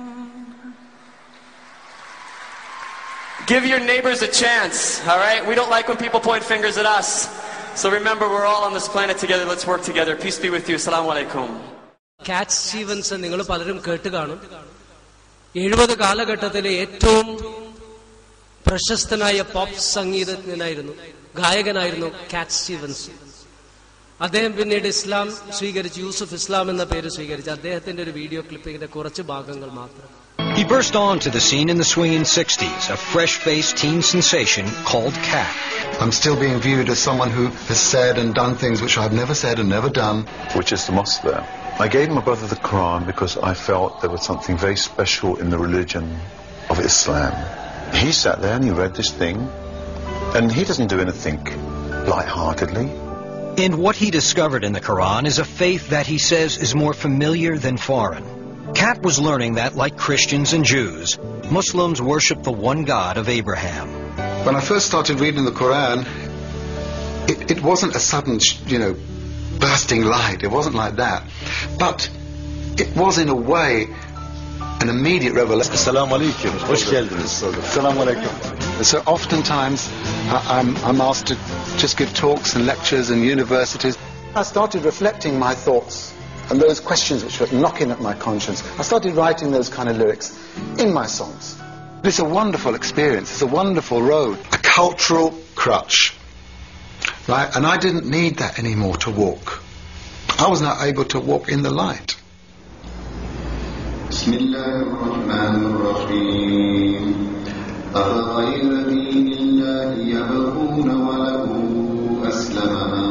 I said to him, well, I hope you will continue to sing. Oh, he said, no. The best place to be is within education. What's your name? Yeah, you know who I am? Yeah. In 1983, Yusuf used his own money to create the UK's first all-Muslim school called Islamia. I wasn't clever. After much searching, the man the world loved as Cat Stevens has found his answer. And faith has brought him a fulfillment that fame and fortune could not. His is an amazing journey with a moral foretold in the enduring words he wrote and the songs he sang all those years ago. പിന്നെ അദ്ദേഹം ഇസ്ലാം സ്വീകരിച്ച പ്രശസ്തനായ ഒരു വ്യക്തിയാണ് യൂസഫ് ഇസ്ലാം. Loon എന്ന് എൻ്റെ പ്രഭാഷണത്തിൽ പറഞ്ഞിരുന്നു. ലൂൺ, ബാഡ് ബോയ്സിലെ പ്രമുഖ ഗായകനായ ലൂണിന്റെ ഒരു വീഡിയോ ക്ലിപ്പിംഗ് ആണ്. Well, from bad boys to Muslims, a growing number of rap artists are leaving the bad boy hip-hop lifestyle for a more spiritual one. The Canadian Dawah Association says an increasing number of rappers this year embraced Islam or acknowledged they previously embraced Islam, and 8 on a tour in Dubai. He joins me now from Saudi Arabia, where he's just finished performing an Umrah or minor religious pilgrimage. Thanks so much for joining us. You kind of look a little bit different to me today than how we've been seeing you in those pop videos. Is Loon still in there somewhere? Nah, Loon is working his way out of my system, you know. Just happy to be, you know, accepting Islam and finding the peace of mind that I was always searching for in the music business. And it was very difficult to find this place in my life now, but thanks to Islam, I've been able to, you know, complete my search, and now I'm very much at peace. So I take it you're no longer a bad boy? No, bad boy days are over. Now I'm what you call a good boy. The actual, you know, part that deters people from, you know, practicing their faith or concentrating on positive things is really the lifestyle. All right, I've got to ask you this one now. I want you to give us the first post-Islamic conversion rap of Loon live here in Al Jazeera. There's a really Western cultural product, a threat to local cultures. Could it become something of an instrument for introducing Eastern culture back to the West if many of you guys are adopting Islam? Well, what I think is the most, like, the mass audience that we reach as artists, particularly in the club. So to, you know, have people in the club actually reciting ayats or things that, you know, pertain to Islam. You know, all the beautiful things that's taken place in my life these past 7 months, I've accepted Islam. And a lot of sacrifices that I've made to move away from that lifestyle, Allah has definitely blessed me with a beautiful replacement. And I'm just so, like, grateful to have that working in my life right now. All right, I just really haven't been geared to it. We're out of time. Thanks so much for talking to us. Loon, who was internationally known on the microphone and thought all he needed was a wife at home, now discovers he needs to enter the religion zone. How's that for a bit of a rap there? Obviously, I should stick to a Korean tone. Yeah, you better than me. You better than me, man. മറ്റൊന്ന്, താലിബാൻ തടവിലാക്കിയ ഒരു പ്രശസ്ത journalist ഉണ്ടായിരുന്നു. അവർ പിന്നീട് ഇസ്ലാം സ്വീകരിക്കുകയുണ്ട്. അവരുടെ പേര് യൂനി Ridley എന്നതാണ്. താലിബാൻ തടവിലാക്കിയ ശേഷം ഒന്ന് മാത്രമാണ് പറഞ്ഞത്, മോചിപ്പിക്കാൻ നേരത്തെ ഖുർആൻ വായിക്കണം. അവർ പറഞ്ഞു ഖുർആൻ വായിക്കണം. വായിച്ചു അവർ ഇസ്ലാം സ്വീകരിച്ചു. So you're here in Canada. The Canadian Islamic Congress brought you here, a series of lectures. What do you talk about? I've been talking about Islamophobia, women in Islam, feminism, Islamic issues, the wars. Just little bullet points, because I really thought I was going to die, and I don't know you.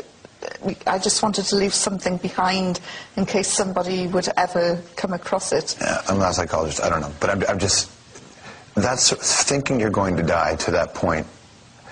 That's the kind of traumatic experience that could really kickstart a change in one's life. When you left that situation, did you sit there and say, I thought I was going to die, my life isn't good enough, I'm not doing what I should be doing, and that helped precipitate? No, I just thought I'm going to party more when I get out, you know, and well, enjoy life. Well, you failed at that, Yvonne. I must admit, yes, you did. Some of my friends are very sad that I'm no longer there drinking the champagne glasses. Well, look on the bright side, you picked an amazing time in the world to be a Muslim. Yes. അതുപോലെ തന്നെ മറ്റൊരു British ജഡ്ജാണ് ഈ lady. Began to read about Islam, began to read the Quran and to mix with Muslims.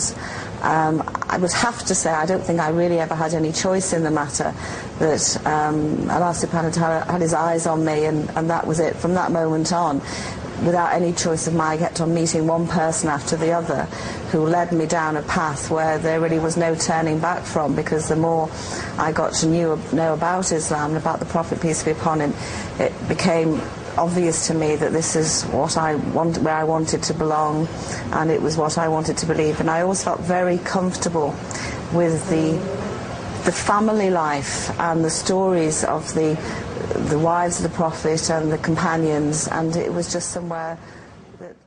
മറ്റൊന്ന് Michael ജാക്സന്റെ മൂത്ത സഹോദരൻ Jermaine Jackson. His religion is so pure and I am so proud to be a Muslim. I am so proud to have the opportunity to talk. There's a lot of speculation that you invited your brother Michael over to Bahrain recently, and that Michael may well be becoming a Muslim. Can you set the record straight for us on any of that? Well, I'll tell you this. My pilgrimage to Mecca was in 889. Michael, I feel, needs to become a Muslim, because I think it's a great protection for him from all the things that he's been attacked with, which are false. And I think there's a strength and there's a protection there. He's probably given it a serious thought, because he spent a lot of time in Bahrain. I was the reason why he had gone there, because I wanted him to get out of America and just go somewhere where it's peaceful and quiet and people pray 5 times a day, which is beautiful. It's a beautiful thing. Okay. It's beautiful. Against any religion, but I believe if one lives his life like God, then you are a Muslim. And if you live your life in God's will, so I felt that once I converted, everything was full circle for me. And my purpose on earth is to try to be the best human being that I can be to others. അടുത്ത clip പ്രശസ്തനായ അബ്ദുൾ റഹ്മാൻ ഗ്രീനിനെ സംബന്ധിച്ചുള്ളതാണ്. അദ്ദേഹത്തെ നിങ്ങൾക്ക് പരിചയപ്പെടുത്തേണ്ട ആവശ്യമില്ല.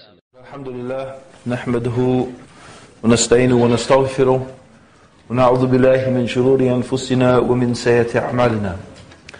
من يهده الله فلا مضل له وما يضلل فلا هادي له وأشهد أن لا إله إلا الله وأشهد أن محمدا عبده ورسوله. We begin by praising Allah.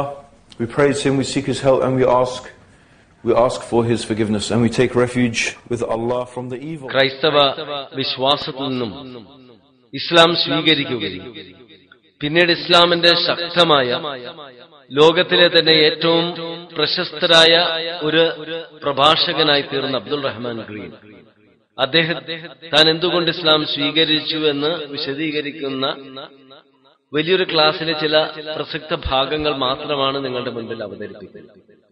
പലപ്പോഴും മറ്റു മതവിശ്വാസങ്ങളിൽ നിന്ന് ഇസ്ലാം സ്വീകരിക്കുകയും എന്നിട്ട് ഇസ്ലാമിന്റെ ശക്തരായ വക്താക്കളായി തീർന്ന ഒട്ടനവധി പ്രബോധകരുണ്ട്. പക്ഷെ ഇസ്ലാമിക വിശ്വാസത്തിൽ അല്ലെങ്കിൽ ഇസ്ലാമിക വിശ്വാസം പുലർത്തുന്ന മാതാപിതാക്കൾക്ക് പിറന്നുവീണ ശേഷവും ആ മതദർശനം ഉൾക്കൊള്ളുകയോ അതിന്റെ പ്രബോധകരായി തീരുകയോ ചെയ്യാത്ത എത്രയോ ആളുകളുണ്ട്. നാം അതിനെ സംബന്ധിച്ച് ഗൗരവത്തോടെ ചിന്തിച്ചു. So anyway, brothers and sisters, a lot more I could say, alhamdulillah, about where my journey went from there, okay, and there's more things I could add about, you know, the question, what did my parents say about all of this? Okay, that's another story, okay? But inshallah, brothers and sisters, that's a little bit about my journey to Islam. And I just want to finally say, brothers and sisters, I truly have to say that I don't know what I did to deserve to be Muslim. I don't know. Islam is such a blessing. How do I feel? You know, how could you feel if you were dead and then you were after that alive? How would you feel if you were walking in entire darkness and then suddenly the lights were switched on and you could see everything around you? This is the difference between being a Muslim and being outside of Islam, being guided by the guidance of God and being outside of that guidance. And all praise is due to Allah, alhamdulillah, who guided me to this beautiful religion of Islam. Jazakallah khair. Assalamu alaikum. അടുത്തതായിട്ട് ക്യൂബയിലെ ഗൗട്ടനാമ ഭേയിൽ America നടത്തിക്കൊണ്ടിരിക്കുന്ന ഒരു കുപ്രസിദ്ധ തടവറയെ സംബന്ധിച്ച് കേൾക്കാത്തവർ ചുരുക്കമായിരിക്കും. അഫ്ഗാനിസ്ഥാനിലേക്ക് America കടന്നു ചെന്ന ശേഷം അവിടെ നിന്നുള്ള ഒട്ടനവധി ആളുകളെ പിടിച്ചുകൊണ്ടുവന്ന് വിചാരണയില്ലാതെ ക്യൂബയിലെ തടവറയിൽ പാർപ്പിക്കുകയും ക്രൂരമായവരെ പീഡിപ്പിക്കുകയും ചെയ്യുന്ന വാർത്തകൾ ഇപ്പോൾ തന്നെ ഒട്ടനവധി ആളുകൾ കേട്ടുകയാണ്. സാധാരണ അമേരിക്കയിലെ പടയാളികളും ഗാർഡുകളും കാവൽ നിൽക്കുന്ന ഗാർഡുകളുമൊന്നും അവിടുത്തെ തടവുകാരുമായിട്ട് സംസാരിക്കാറില്ല.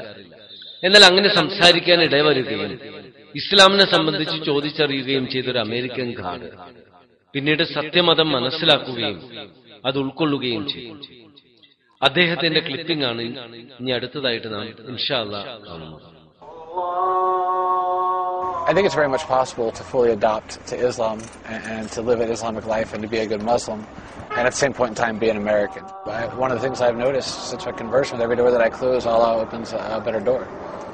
I found Islam in Guantanamo and it's not something that I could ever find anywhere else. അടുത്ത ക്ലിപ്പ് ബിബിസിയുടെ ഒരു റിപ്പോർട്ടിന്റെ ഭാഗമാണ്. നിരീശ്വരവാദിയായിരുന്ന ഒരു ബ്രിട്ടീഷ് വനിത യാദർശികമായി ഖുർആൻ വായിക്കുകയും അവർ പറയുന്നു ഖുർആൻ അവരുടെ ജീവിതത്തെ മാറ്റിമറിക്കും.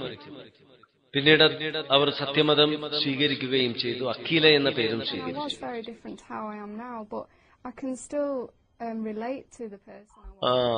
ഈ ബിബിസി റിപ്പോർട്ടർ ഇനി പറയുന്നത് ഇസ്ലാമിക വിശ്വാസം സ്വീകരിക്കുന്നവർക്ക് സർട്ടിഫിക്കറ്റ് നൽകുകയും അതുപോലെ തന്നെ ഇസ്ലാമിക പ്രബോധന പ്രവർത്തനങ്ങൾക്ക് ചുക്കാൻ പിടിക്കുകയും ഒരുപാട് ലഘുലേഖകൾ പ്രസിദ്ധീകരിക്കുകയും ഗ്രന്ഥങ്ങൾ പ്രസിദ്ധീകരിക്കുകയും ചെയ്യുന്ന ഒരു സ്ഥാപനം ആണ് കാണിച്ചു തരുന്നത്.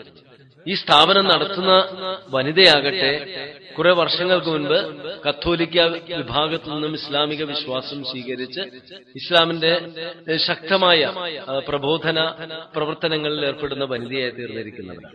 I think that people are being introduced to and are much more curious and wish to sort. അടുത്തതായിട്ട് ബ്രിട്ടനിൽ ഓരോ വർഷവും നൂറുകണക്കിനാണ് ബ്രിട്ടീഷ് വനിതകൾ സത്യമതം സ്വീകരിച്ചുകൊണ്ടിരിക്കുന്നത്. അങ്ങനെ ഇസ്ലാം സ്വീകരിച്ച ഒരു വനിതയുടെ ക്ലിപ്പിംഗ് ആണ് നിങ്ങൾ കാണുന്നത്. അതിൽ ആ പുതുതായി വിശ്വാസം സ്വീകരിച്ച വനിത ഇസ്ലാമിക വേഷം ധരിക്കാൻ സ്വയം ശ്രമിക്കുന്ന ചില ദൃശ്യങ്ങളാണ് നിങ്ങൾ കാണുന്നത്.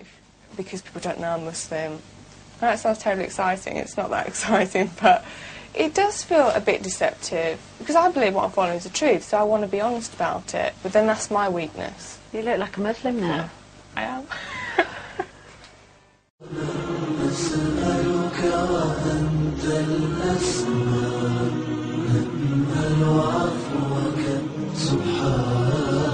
إن دخول الإسلام في قلب إنسان إني നാം കാണുവാൻ പോകുന്ന ക്ലിപ്പ്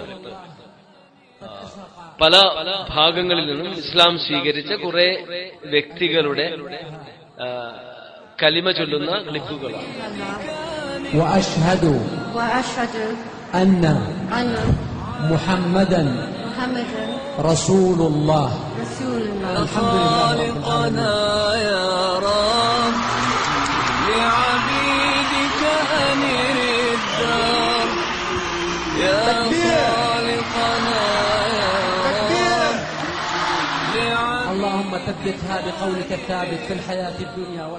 പക്ഷെ നിങ്ങൾ കാണുന്നത് കലിമ ചൊല്ലുന്ന ഭാഗം മാത്രമാണ്. അതിന്റെ പിന്നിൽ അവരുടെ ഒരുപാട് നാളത്തെ പഠനങ്ങളുണ്ട്. താരതമ്യ പഠനങ്ങൾ മതദർശനങ്ങളെ സംബന്ധിച്ച് അവർ നടത്തുന്നു. അതിനുശേഷം ഇതുപോലെയുള്ള മീറ്റിങ്ങുകളിൽ വരികയും പ്രഭാഷണങ്ങൾ കേൾക്കുകയും അങ്ങനെ ഇങ്ങനെയുള്ള മീറ്റിങ്ങുകളിൽ അവർ അവസാനം സത്യമതം സ്വീകരിക്കുകയും അതിന്റെ പിന്നിൽ അവരുടെ ഒരുപാട് പഠനമുണ്ട് എന്ന യാഥാർത്ഥ്യം നാം ഒരിക്കലും വിസ്മരിക്കാതിരിക്കുക.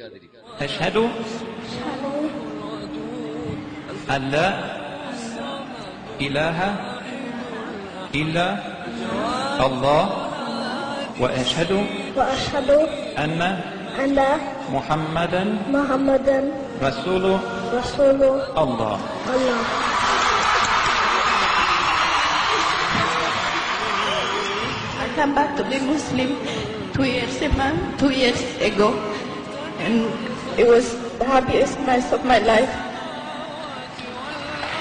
Now my children, they become like me, and I was wishing only that.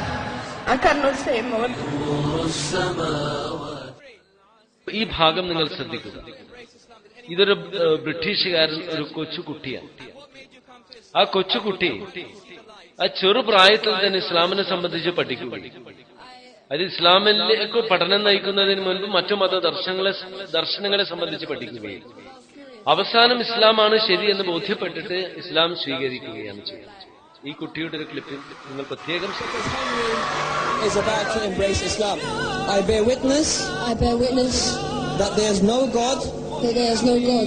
worthy of worship but Allah, and I bear witness that Muhammad, peace be upon him, is his servant and messenger.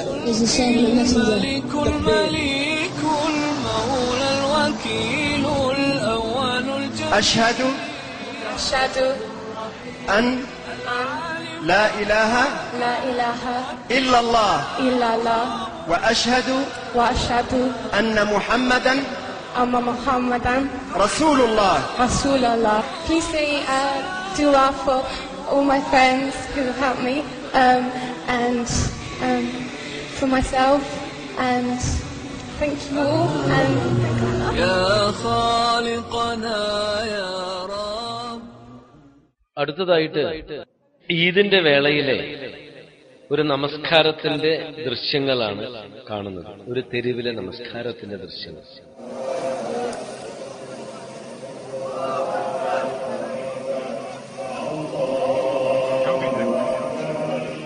ചിലപ്പോൾ നിങ്ങൾ കരുതാം അത് ജിദ്ദയിലായിരിക്കാം, അല്ലെങ്കിൽ മക്കയിലായിരിക്കാം, അല്ലെങ്കിൽ ഏതെങ്കിലും ഒരു Gulf രാജ്യത്തിലായിരിക്കാം, അല്ലെങ്കിൽ പാകിസ്ഥാനിലായിരിക്കാം, ഇന്ത്യയിലായിരിക്കാം, ഇന്തോനേഷ്യയിലായിരിക്കാം എന്നെല്ലാം നിങ്ങൾ ധരിക്കുന്നുണ്ടാകും. എന്നാൽ നിങ്ങൾക്ക് തെറ്റി. ഇത് റഷ്യയിലെ തലസ്ഥാനമായ മോസ്കോയിൽ നടന്ന നമസ്കാരത്തിന്റെ ദൃശ്യങ്ങളാണ്. ഒരുപാട് വർഷങ്ങൾ, പതിറ്റാണ്ട് കാലത്തോളം മുസ്ലിങ്ങളെ അടിച്ചമർത്തിയിരുന്ന റഷ്യ, കമ്മ്യൂണിസം തകർന്ന ശേഷം ഇസ്ലാം തിരിച്ചറിഞ്ഞുകൊണ്ട് അത്യുജ്വലമായ ഇസ്ലാമിക മുന്നേറ്റമാണ് റഷ്യയിൽ നടക്കുന്നത്. ഒട്ടനവധി അമുസ്ലിങ്ങളും ഇസ്ലാമിക വിശ്വാസം സ്വീകരിക്കുന്നു. ഏതായാലും നമസ്കാരത്തിന്റെ ദൃശ്യങ്ങൾ നിങ്ങൾ കാണുക. അടുത്തതായിട്ട് ഇസ്ലാമിക വിശ്വാസം സ്വീകരിച്ച ശേഷം ഒരുപാട് പാശ്ചാത്യരും അതുപോലെ തന്നെ അമേരിക്കക്കാരുമെല്ലാം ഹജ്ജ് ചെയ്യുവാനായിട്ട് മക്കയിലെത്തി. അത് വല്ലാത്തൊരു അനുഭവമായിട്ട് അവർ പിന്നീട് പലപ്പോഴും പറഞ്ഞിട്ടുണ്ട്. ഇങ്ങനെ ഇസ്ലാം സ്വീകരിച്ച ഒരു അമുസ്ലിം അമേരിക്കക്കാര് ഹജ്ജ് ചെയ്യുവാനായി മക്കയിലെത്തി. ഇസ്ലാമും ഹജ്ജുമെല്ലാം അദ്ദേഹത്തിൽ ഉണ്ടാക്കിയ അഗാധമായ മാറ്റങ്ങളും അതെല്ലാമാണ് അദ്ദേഹം ഈ ക്ലിപ്പിലൂടെ വിശദീകരിക്കുന്നത്. വ്യത്യസ്ത വർഗക്കാരും വർണ്ണക്കാരും ഭാഷ സംസാരിക്കുന്നവരും ധനികരും ദരിദ്രരുമെല്ലാം ഒരുമിച്ച് പ്രപഞ്ചനാഥനായ സ്രഷ്ടാവിനെ സ്തുതിച്ചുകൊണ്ട് ആ ഒരുമിച്ച് കൂടുന്നതും ആ ഇസ്ലാമിക സാഹോദര്യവും കണ്ടിട്ട് പലർക്കും വികാരങ്ങൾ അടക്കുവാൻ സാധിച്ചിട്ടുണ്ട്.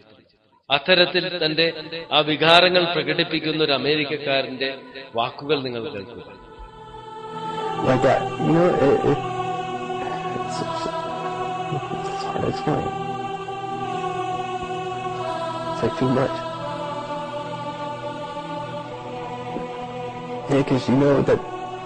they're there.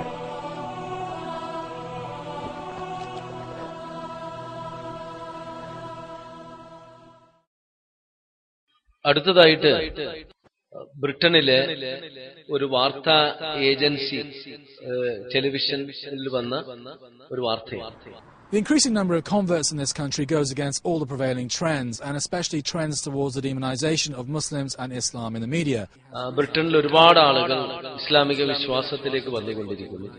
കുറച്ച് വർഷങ്ങൾക്ക് മുൻപ് അത് 60,000 ആയിരുന്നുവെങ്കിൽ ഈ ടെലിവിഷൻ റിപ്പോർട്ട് വന്നപ്പോൾ അവർ പറയുന്നത് 100,000-ഓളം ആളുകൾ ഇപ്പോൾ ഇസ്ലാമിലേക്ക് കഴിഞ്ഞു വന്നതാണ്. ഇസ്ലാമിക വിശ്വാസം സ്വീകരിച്ചവരിൽ 55% വെളുത്ത ബ്രിട്ടീഷുകാരാണ്. അങ്ങനെ സ്വീകരിച്ചവരിൽ 62% ബ്രിട്ടീഷ് വനിതകളാണ്. മുസ്ലിം സ്ത്രീകൾക്ക് അവകാശങ്ങളില്ല എന്ന് വിമർശനം നിരന്തരം കേട്ടുകൊണ്ടിരിക്കുന്ന ഈ പശ്ചാത്തലത്തിൽ ഇതെല്ലാം വളരെ പ്രസക്തമായ കാര്യങ്ങളാണ്. വളരെ പ്രശസ്തരായ പല ആളുകളും ഇസ്ലാം സ്വീകരിച്ച് സംബന്ധിച്ച് ഇതിൽ പറയുന്നുണ്ട്. അതിലൊന്ന് താലിബാന്റെ തടവിലായിരുന്നപ്പോൾ ഇസ്ലാമിനെ സംബന്ധിച്ച് പഠിക്കണമെന്നവർ ഒരു വ്യവസ്ഥ വെക്കുകയും എന്നിട്ട് അവർ വിട്ടയക്കുകയും പിന്നീട് സ്വതന്ത്രയായ ശേഷവും ഇസ്ലാമിനെ സംബന്ധിച്ച് പഠിക്കുകയും മനസ്സിലാക്കുകയും ഇസ്ലാം സ്വീകരിക്കുകയും ചെയ്ത ജേർണലിസ്റ്റാണ് അത്. ഇതുപോലെ തന്നെ ബ്രിട്ടനിലെ മുൻ പ്രധാനമന്ത്രി ടോണി ബ്ലെയറുടെ ഭാര്യ സഹോദരി ലാറ ബൂത്ത്, അവർ ഇസ്ലാം സ്വീകരിച്ചത് നിങ്ങൾക്കെല്ലാം അറിയാമല്ലോ. അവരുടെ ചില വാക്കുകളാണ്. I wasn't looking to convert to Islam, although I've been sympathetic to the people that I've met in the Ummah for the last 5 years. However, the Faith Matters report says that new Muslims aren't being supported enough by mosques who aren't targeting resources towards nurturing their newly found faith, something many mosques would deny. Nevertheless, the report states that new Muslims can help bridge the divide that exists between Muslims and some non-Muslims in the UK. Prominent conversions to Islam in the UK include the world-famous singer Cat Stevens, who's now known as Yusuf Islam. The Fleet Street journalist Yvonne Ridley converted a few years after being kidnapped by the Taliban in Afghanistan.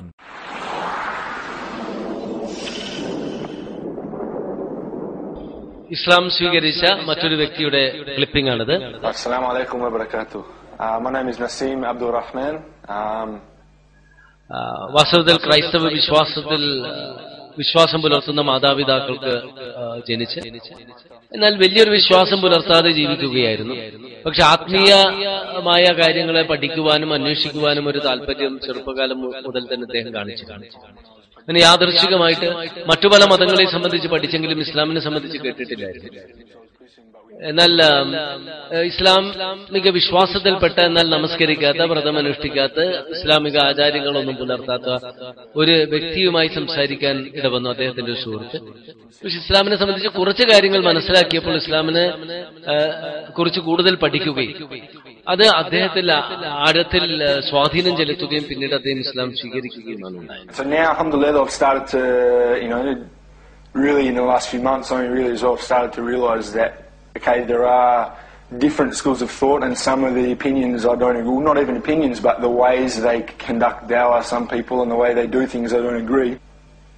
But I do agree that there shouldn't be any such title as any of these, you know, Hanafi, Salaf, same thing all. So basically, you know, like I've heard you say before, the same thing, you know, is that I consider myself. അടുത്തതായിട്ട് ലോകത്തിന്റെ വിവിധ ഭാഗങ്ങളിൽ ഇസ്ലാം സ്വീകരിച്ചിട്ടുള്ള ഒരുപാട് ആളുകളാണ്.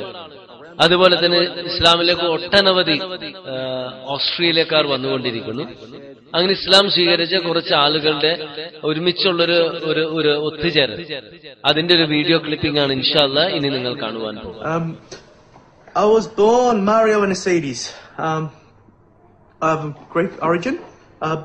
Right here. I'm Italian background, European backgrounds. Chinese, Egyptian, Philippines. Irish, Australian, Italian and Irish background. I don't know your story, why you embraced Islam. My name is Asa. I embraced Islam 7 years ago. And that's it, alhamdulillah. About in year 11, I think maybe year 11, I started wondering about God and... I couldn't connect to being many gods, or no gods, or your God. I couldn't. You stuff I couldn't, which just didn't fit with me. And I'd have more questions, and I'd ask and ask, because my mother was a Bible teacher. We knew the Bible, and I was studying the Bible. So I'd have these questions, these extraordinary questions, and no one could answer them.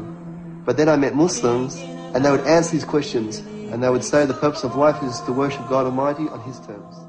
അടുത്തതായിട്ട് ഹംസ യൂസഫ് അമേരിക്കക്കാരനാണ്. ക്രൈസ്തവ വിശ്വാസിയായിരുന്നു. പിന്നീട് ഇസ്ലാമിക വിശ്വാസം സ്വീകരിച്ചു. അതിനുശേഷം ശക്തമായ പ്രബോധകനാണ്. നല്ല പാണ്ഡിത്യം അദ്ദേഹം കരസ്ഥമാക്കി അൽഹംദുലില്ലാഹ്. ഇന്ന് അമേരിക്കയിലെ ഏറ്റവും അധികം അറിയപ്പെടുന്ന ഒരു ഇസ്ലാമിക പണ്ഡിതനും പ്രഭാഷകനുമാണ് Hamza. I think it's really beneficial to look at what Kierkegaard, because Kierkegaard, if we allow the pornification of this culture, we may find ourselves buried in the ashes of the meaning of our society. Thank you. അടുത്തതായിട്ട് നല്ല ഒരു സത്യവിശ്വാസിയെ സംബന്ധിച്ചുള്ളത്, കാരണം നമുക്കെല്ലാം വളരെ സന്തോഷം നൽകുന്ന ഒരു സംഭവമാണ്.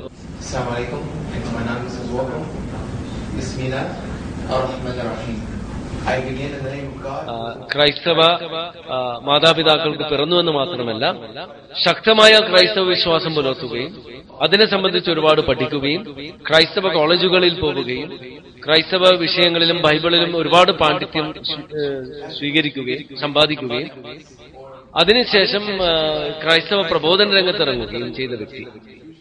എന്നാൽ പലപ്പോഴും മുസ്ലിങ്ങളുമായിട്ടുള്ള സംഭാഷണങ്ങളിൽ ഇസ്ലാമും ക്രൈസ്തവ വിശ്വാസവും തമ്മിലുള്ള താരതമ്യ പഠനം കടന്നു വരികയും ആ പഠനങ്ങളിലൂടെ അവസാനം സത്യം ബോധ്യപ്പെട്ടപ്പോൾ പിന്നീട് മടിച്ചു നിൽക്കാതെ ഇസ്ലാം സ്വീകരിക്കുക മാത്രമല്ല അതിന്റെ ശക്തമായ വക്താവായി തീരുകയും പ്രബോധന പ്രവർത്തനങ്ങളിൽ ശക്തമായി തന്നെ നിലകൊള്ളുന്ന വ്യക്തിയാണ്. അൽഹംദുലില്ലാ, അള്ളാഹു അദ്ദേഹത്തിന് നല്ല മഹത്തായ പ്രതിഫലം ഇഹലോകത്തും പരലോകത്തും നൽകട്ടെ.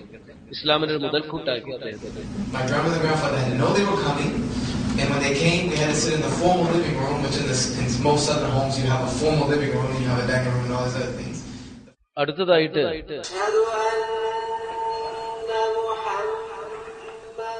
ബിബിസിയിൽ വന്ന യൂറോപ്പിലെയും ബ്രിട്ടനിലെയും ഇസ്ലാമിക മുന്നേറ്റത്തെ സംബന്ധിച്ച് ഒരു റിപ്പോർട്ട്, അതിന്റെ ചില പ്രസക്ത ഭാഗങ്ങളാണ് ഇൻഷാ അല്ലാഹ് അടുത്തതായിട്ട് നാം കാണുവാൻ പോകുന്നത്. അതിൽ ഇസ്ലാം സ്വീകരിച്ച കുറെ ആളുകളെ സംബന്ധിച്ച് നിങ്ങൾക്ക് കാണുവാൻ സാധിക്കും.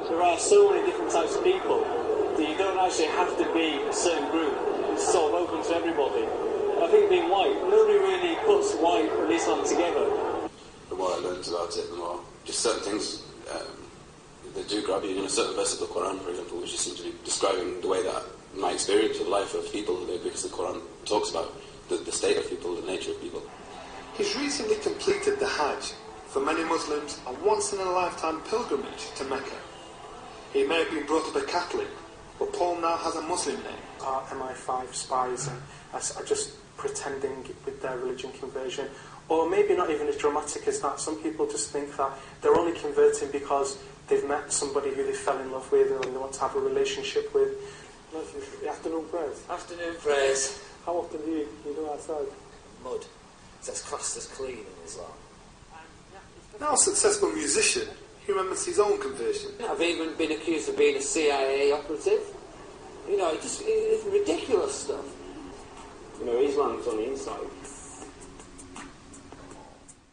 അടുത്തതായിട്ട് ഫ്രാൻസിന്റെ സംഗീത ലോക ചരിത്രത്തിൽ ഒരുപാട് റെക്കോർഡുകൾ തിരുത്തി എഴുതിയ ഒരു ആൽബമാണ് ഡാൻസ് മാബബ്. അതിലെ ഗാനങ്ങൾ ആലപിച്ച ഡിയാം എന്ന് പറയുന്ന ഫ്രാൻസിലെ തന്നെ ഏറ്റവും പ്രശസ്തിയായ റാപ്പ് സംഗീത ഗായികയാണ് ഡിയാം. കുറച്ച് വർഷങ്ങൾക്ക് മുൻപ് അവരെ പെട്ടെന്ന് കാണാതാവുകയും അപ്രത്യക്ഷമാവുകയും അതിലെ പത്രങ്ങളെല്ലാം മാധ്യമങ്ങളും അവരെ സംബന്ധിച്ച് അന്വേഷിച്ചപ്പോൾ പാരീസിലെ ഗ്രാൻഡ് മസ്ജിദിൽ നിന്നും നമസ്കരിച്ച് പർദ്ദ ധരിച്ച് ഇറങ്ങി വരുന്ന ഡിയാമിനെ അവർ കാണുകയും അവരുടെ അതിനെ സംബന്ധിച്ച വാർത്ത പാരീസ് ടെലിവിഷനിൽ, ഫ്രഞ്ച് ടെലിവിഷനിൽ വന്നതാണ് നാം കാണുന്നത്. അടുത്തതായിട്ട് നമ്മുടെ മനസ്സുകളെ ഒരുപാട് സ്പർശിക്കുന്ന കുറെ കാര്യങ്ങൾ പറയുന്ന ഒരു ക്ലിപ്പിംഗ് ആണ് അമേരിക്കയിലെ ടെക്സാസിൽ നിന്നുള്ള ജസ്റ്റിൻ ഇസ്ലാം സ്വീകരിച്ചതിനെ സംബന്ധിച്ചുള്ള അദ്ദേഹത്തിന്റെ അനുഭവങ്ങളാണ് നാമുമായി പങ്കുവെക്കുന്നത്. Peace be with you, my brother. Peace be with you. Assalamu alaikum. Wa alaikum salam. How's it going? Alhamdulillah. Justin. Eddie. On the Dean Show.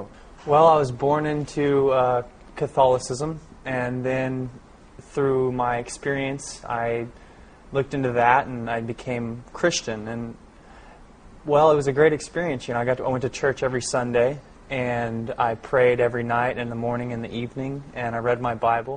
Texas, ningalkariyam Iraq randamathe Iraq yudhathinellam thudakkam kuricha George Bushinte naadana. വളരെ orthodox ആയിട്ടുള്ള ആഴത്തിലുള്ള ക്രൈസ്തവ വിശ്വാസം പുലർത്തുന്ന ജനങ്ങൾ ഉള്ളൊരു നാട്.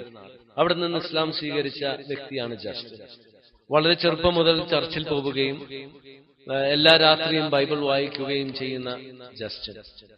എന്നാൽ പലപ്പോഴും യേശു ദൈവമല്ല, ഒരു മഹാനായ പ്രവാചകൻ മാത്രമാണെന്ന ചിന്ത ജസ്റ്റിന്റെ മനസ്സിലുണ്ടാവുകയും ആ സംശയം എപ്പോഴും അദ്ദേഹത്തെ അലട്ടിക്കൊണ്ടിരിക്കുകയും ചെയ്തിരുന്നു. പിന്നീട് 18, 19, 20 വയസ്സ് കാലഘട്ടങ്ങളിൽ ഈ ഭൗതികമായ ആ ജീവിത സുഖങ്ങളിൽ ഏർപ്പെടുമ്പോഴും അദ്ദേഹത്തിന്റെ മനസ്സിൽ ഈ സംശയം തന്നെ ഉണ്ടായിരുന്നു. പിന്നീട് അദ്ദേഹം വ്യവസായത്തിലേക്ക് കടന്നു, സ്വന്തമായി വീടുണ്ടായി, പണമുണ്ടായി, എല്ലാം ഉണ്ടായപ്പോഴും അദ്ദേഹം പറയുന്നത് ഹൃദയത്തിൽ ഒരു ശൂന്യത അനുഭവപ്പെട്ടു എന്നതാണ്. ആ ശൂന്യത അനുഭവപ്പെട്ടപ്പോൾ പിന്നീട് ഇസ്ലാമിനെ സംബന്ധിച്ച് പഠിക്കാനുള്ളൊരു സാഹചര്യം അദ്ദേഹത്തിനുണ്ടായി, താരതമ്യ പഠനപ്പെടുന്നു. അങ്ങനെ അദ്ദേഹം ഇസ്ലാം സ്വീകരിച്ച് അൽഹംദുലില്ലാഹ് യഥാർത്ഥത്തിലുള്ള ഒരു ഇസ്ലാമിക വിശ്വാസിയായിട്ട് അദ്ദേഹം ജീവിക്കുകയാണ്. Without lack of knowledge people obviously tend to be scared. Like right when I told my family I became Muslim, they were like, "You became a Muslim? What are you going to go blow up something?" They said that. They literally said that at the dinner table. "When did you convert to Islam?" I said, "Actually, Dad." He just നേരത്തെ ഒരു ക്ലിപ്പിൽ പറയുന്നുണ്ട്, ഈ സംശയം ഹൃദയത്തിൽ ഉണ്ടായപ്പോഴും മുട്ടിൽ കിടന്നുകൊണ്ട് ദൈവമേ എനിക്ക് നേരായ മാർഗം കാണിച്ചു തരണമേ എന്ന് പ്രാർത്ഥിക്കുകയും അവസാനം ഇസ്ലാം സ്വീകരിക്കുകയും ചെയ്യും. ഇത് പലപ്പോഴും സാധാരണ നടക്കുന്നത് പോലെ തന്നെ വീട്ടുകാർക്ക് ഒരു ദേഷ്യവും അത്ഭുതവും എല്ലാമായിരുന്നു. എന്തിനാ നീ മതം മാറിയതെന്ന് ചോദിച്ചപ്പോൾ ഞാൻ യഥാർത്ഥ വിശ്വാസത്തിലേക്ക്, മതത്തിലേക്ക് റിവേർട്ട് തിരിച്ചു വന്നതാണ് എന്ന് പറഞ്ഞപ്പോൾ മാതാപിതാക്കൾ പോലും അത്ഭുതത്തോടെ നോക്കി എന്നാണ് ജസ്റ്റിൻ പറയുന്നത്. കാരണം ഇസ്ലാമിൽ വിശ്വാസ പ്രകാരം എല്ലാ പൈതങ്ങളും ശുദ്ധ പ്രകൃതിയോടെയാണ് പിറന്നു വീഴുന്നത്. പിന്നീടാണ് വിശ്വാസത്തിൽ വൈകല്യങ്ങളെല്ലാം സംഭവിക്കുന്നത്. ഇസ്ലാമിക വിശ്വാസം സ്വീകരിക്കുക എന്ന് വെച്ചാൽ യഥാർത്ഥ വിശ്വാസത്തിലേക്ക് തിരിച്ചു വരിക എന്നാണ്. അതാണ് ജസ്റ്റിൻ ഇവിടെ സമർത്ഥിക്കുന്നത്. മക്കയിൽ അദ്ദേഹം ഹജ്ജ് ചെയ്യുവാൻ പോയതിനെ സംബന്ധിച്ചാണ് ജസ്റ്റിൻ വിവരിക്കുന്നത്.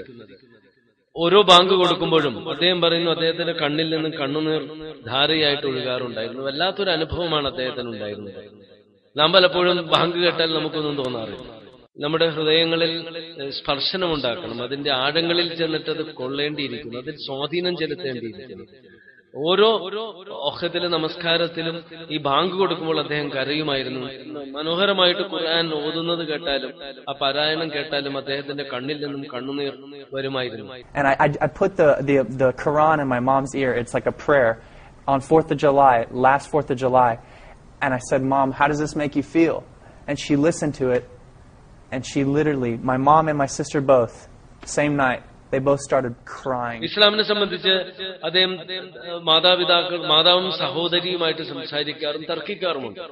ഒരു ദിവസം ഇയർഫോൺ എടുത്തിട്ട് മാതാവിന്റെ ചെവിട്ടിൽ വെച്ചിട്ട് ഖുർആൻ വചനങ്ങൾ കേൾക്കുക എന്ന് പറയും. അത് കേട്ടപാടെ ആ മാതാവിന്റെ കണ്ണിൽ നിന്നും കണ്ണുനീർ ഒഴുകി പോയി. സഹോദരിയുടെ ചെവിട്ടിൽ വെച്ചപ്പോഴും സഹോദരിയുടെ കണ്ണിൽ നിന്നും കണ്ണുനീർ ധാരയായി ഒഴുകിയ അനുഭവമാണ് അദ്ദേഹം പറയുന്നത്. അൽഹംദുലില്ലാഹ്, അല്ലാഹു അദ്ദേഹത്തിന് ഇഹലോകത്തും പരലോകത്തും മഹത്തായ പ്രതിഫലം നൽകാൻ ആഗ്രഹിക്കുന്നു. ഒന്ന് മാത്രം പറഞ്ഞുകൊണ്ട് ഞാൻ അവസാനിപ്പിക്കുന്നു. 2 മിനിറ്റ്. നിങ്ങളൊരു വീടിനെ സംബന്ധിച്ച് അറിയുമോ? സ്വീകരണ മുറിയില്ലാത്ത, ഭക്ഷണമുറിയില്ലാത്ത, അടുക്കളയില്ലാത്ത, വൈദ്യുതി വിളക്കുകളില്ലാത്ത, മാതാപിതാക്കളും ബന്ധുക്കളുമില്ലാത്ത, ഇണകളും സന്താനങ്ങളുമില്ലാത്ത, സുഹൃത്തുക്കളും ബന്ധുക്കളും നമ്മെ സന്ദർശിക്കാൻ വരാത്ത, നമുക്ക് ഭക്ഷണം ലഭിക്കില്ലെന്ന് മാത്രമല്ല മറ്റുള്ളവർക്ക് നാം ഭക്ഷണമായി തീരുന്ന കബറെന്ന വീട് ശ്രദ്ധിച്ചിട്ടുണ്ട്. എന്നാണ് നിങ്ങൾ അവസാനമായി മയ്യത്ത് കണ്ടത്? ഇന്നലെ? ഒരാഴ്ച മുൻപ്? 1 മാസത്തിന് മുൻപ്? അടുത്ത പ്രാവശ്യം മയ്യത്ത് കാണുമ്പോൾ ആ മുഖത്തേക്കൊന്ന് ശ്രദ്ധിക്കുക. നിശ്ചലമായ കണ്ണുകളിലേക്ക്, നിശ്ചലമായ അവയവങ്ങളിലേക്ക് ഒന്ന് ശ്രദ്ധിക്കുക. ആ മയ്യത്തിനും എന്നെയും നിങ്ങളെയും പോലെ സ്വപ്നങ്ങളും സങ്കല്പങ്ങളും ആഗ്രഹങ്ങളും അഭിലാഷങ്ങളും ഉണ്ടായിരുന്നു. എന്നെയും നിങ്ങളെയും പോലെ ഭാര്യയെയും സന്താനങ്ങളെയും കൂട്ടി ഷോപ്പിംഗ് മാളുകളിൽ പോയിരുന്നു, സമ്പത്ത് വാരിക്കൂട്ടിയിരുന്നു. ആ മയ്യത്താണ് നിശ്ചലമായി കിടക്കുന്നത്. അതുപോലെയൊരു സന്ദർഭം ഏത് നിമിഷവും സംഭവിക്കാമെന്ന യാഥാർത്ഥ്യം തിരിച്ചറിഞ്ഞുകൊണ്ട് സൂക്ഷ്മതയോടെ ജീവിക്കണമെന്നും ആ സത്യം മറ്റുള്ളവരിൽ എത്തിക്കണമെന്നും ആദ്യമായി എന്നോടും പിന്നീട് മറ്റുള്ളവരോടും പറഞ്ഞുകൊണ്ട് ഞാൻ അവസാനിപ്പിക്കുന്നു. അസ്സലാമു അലൈക്കും.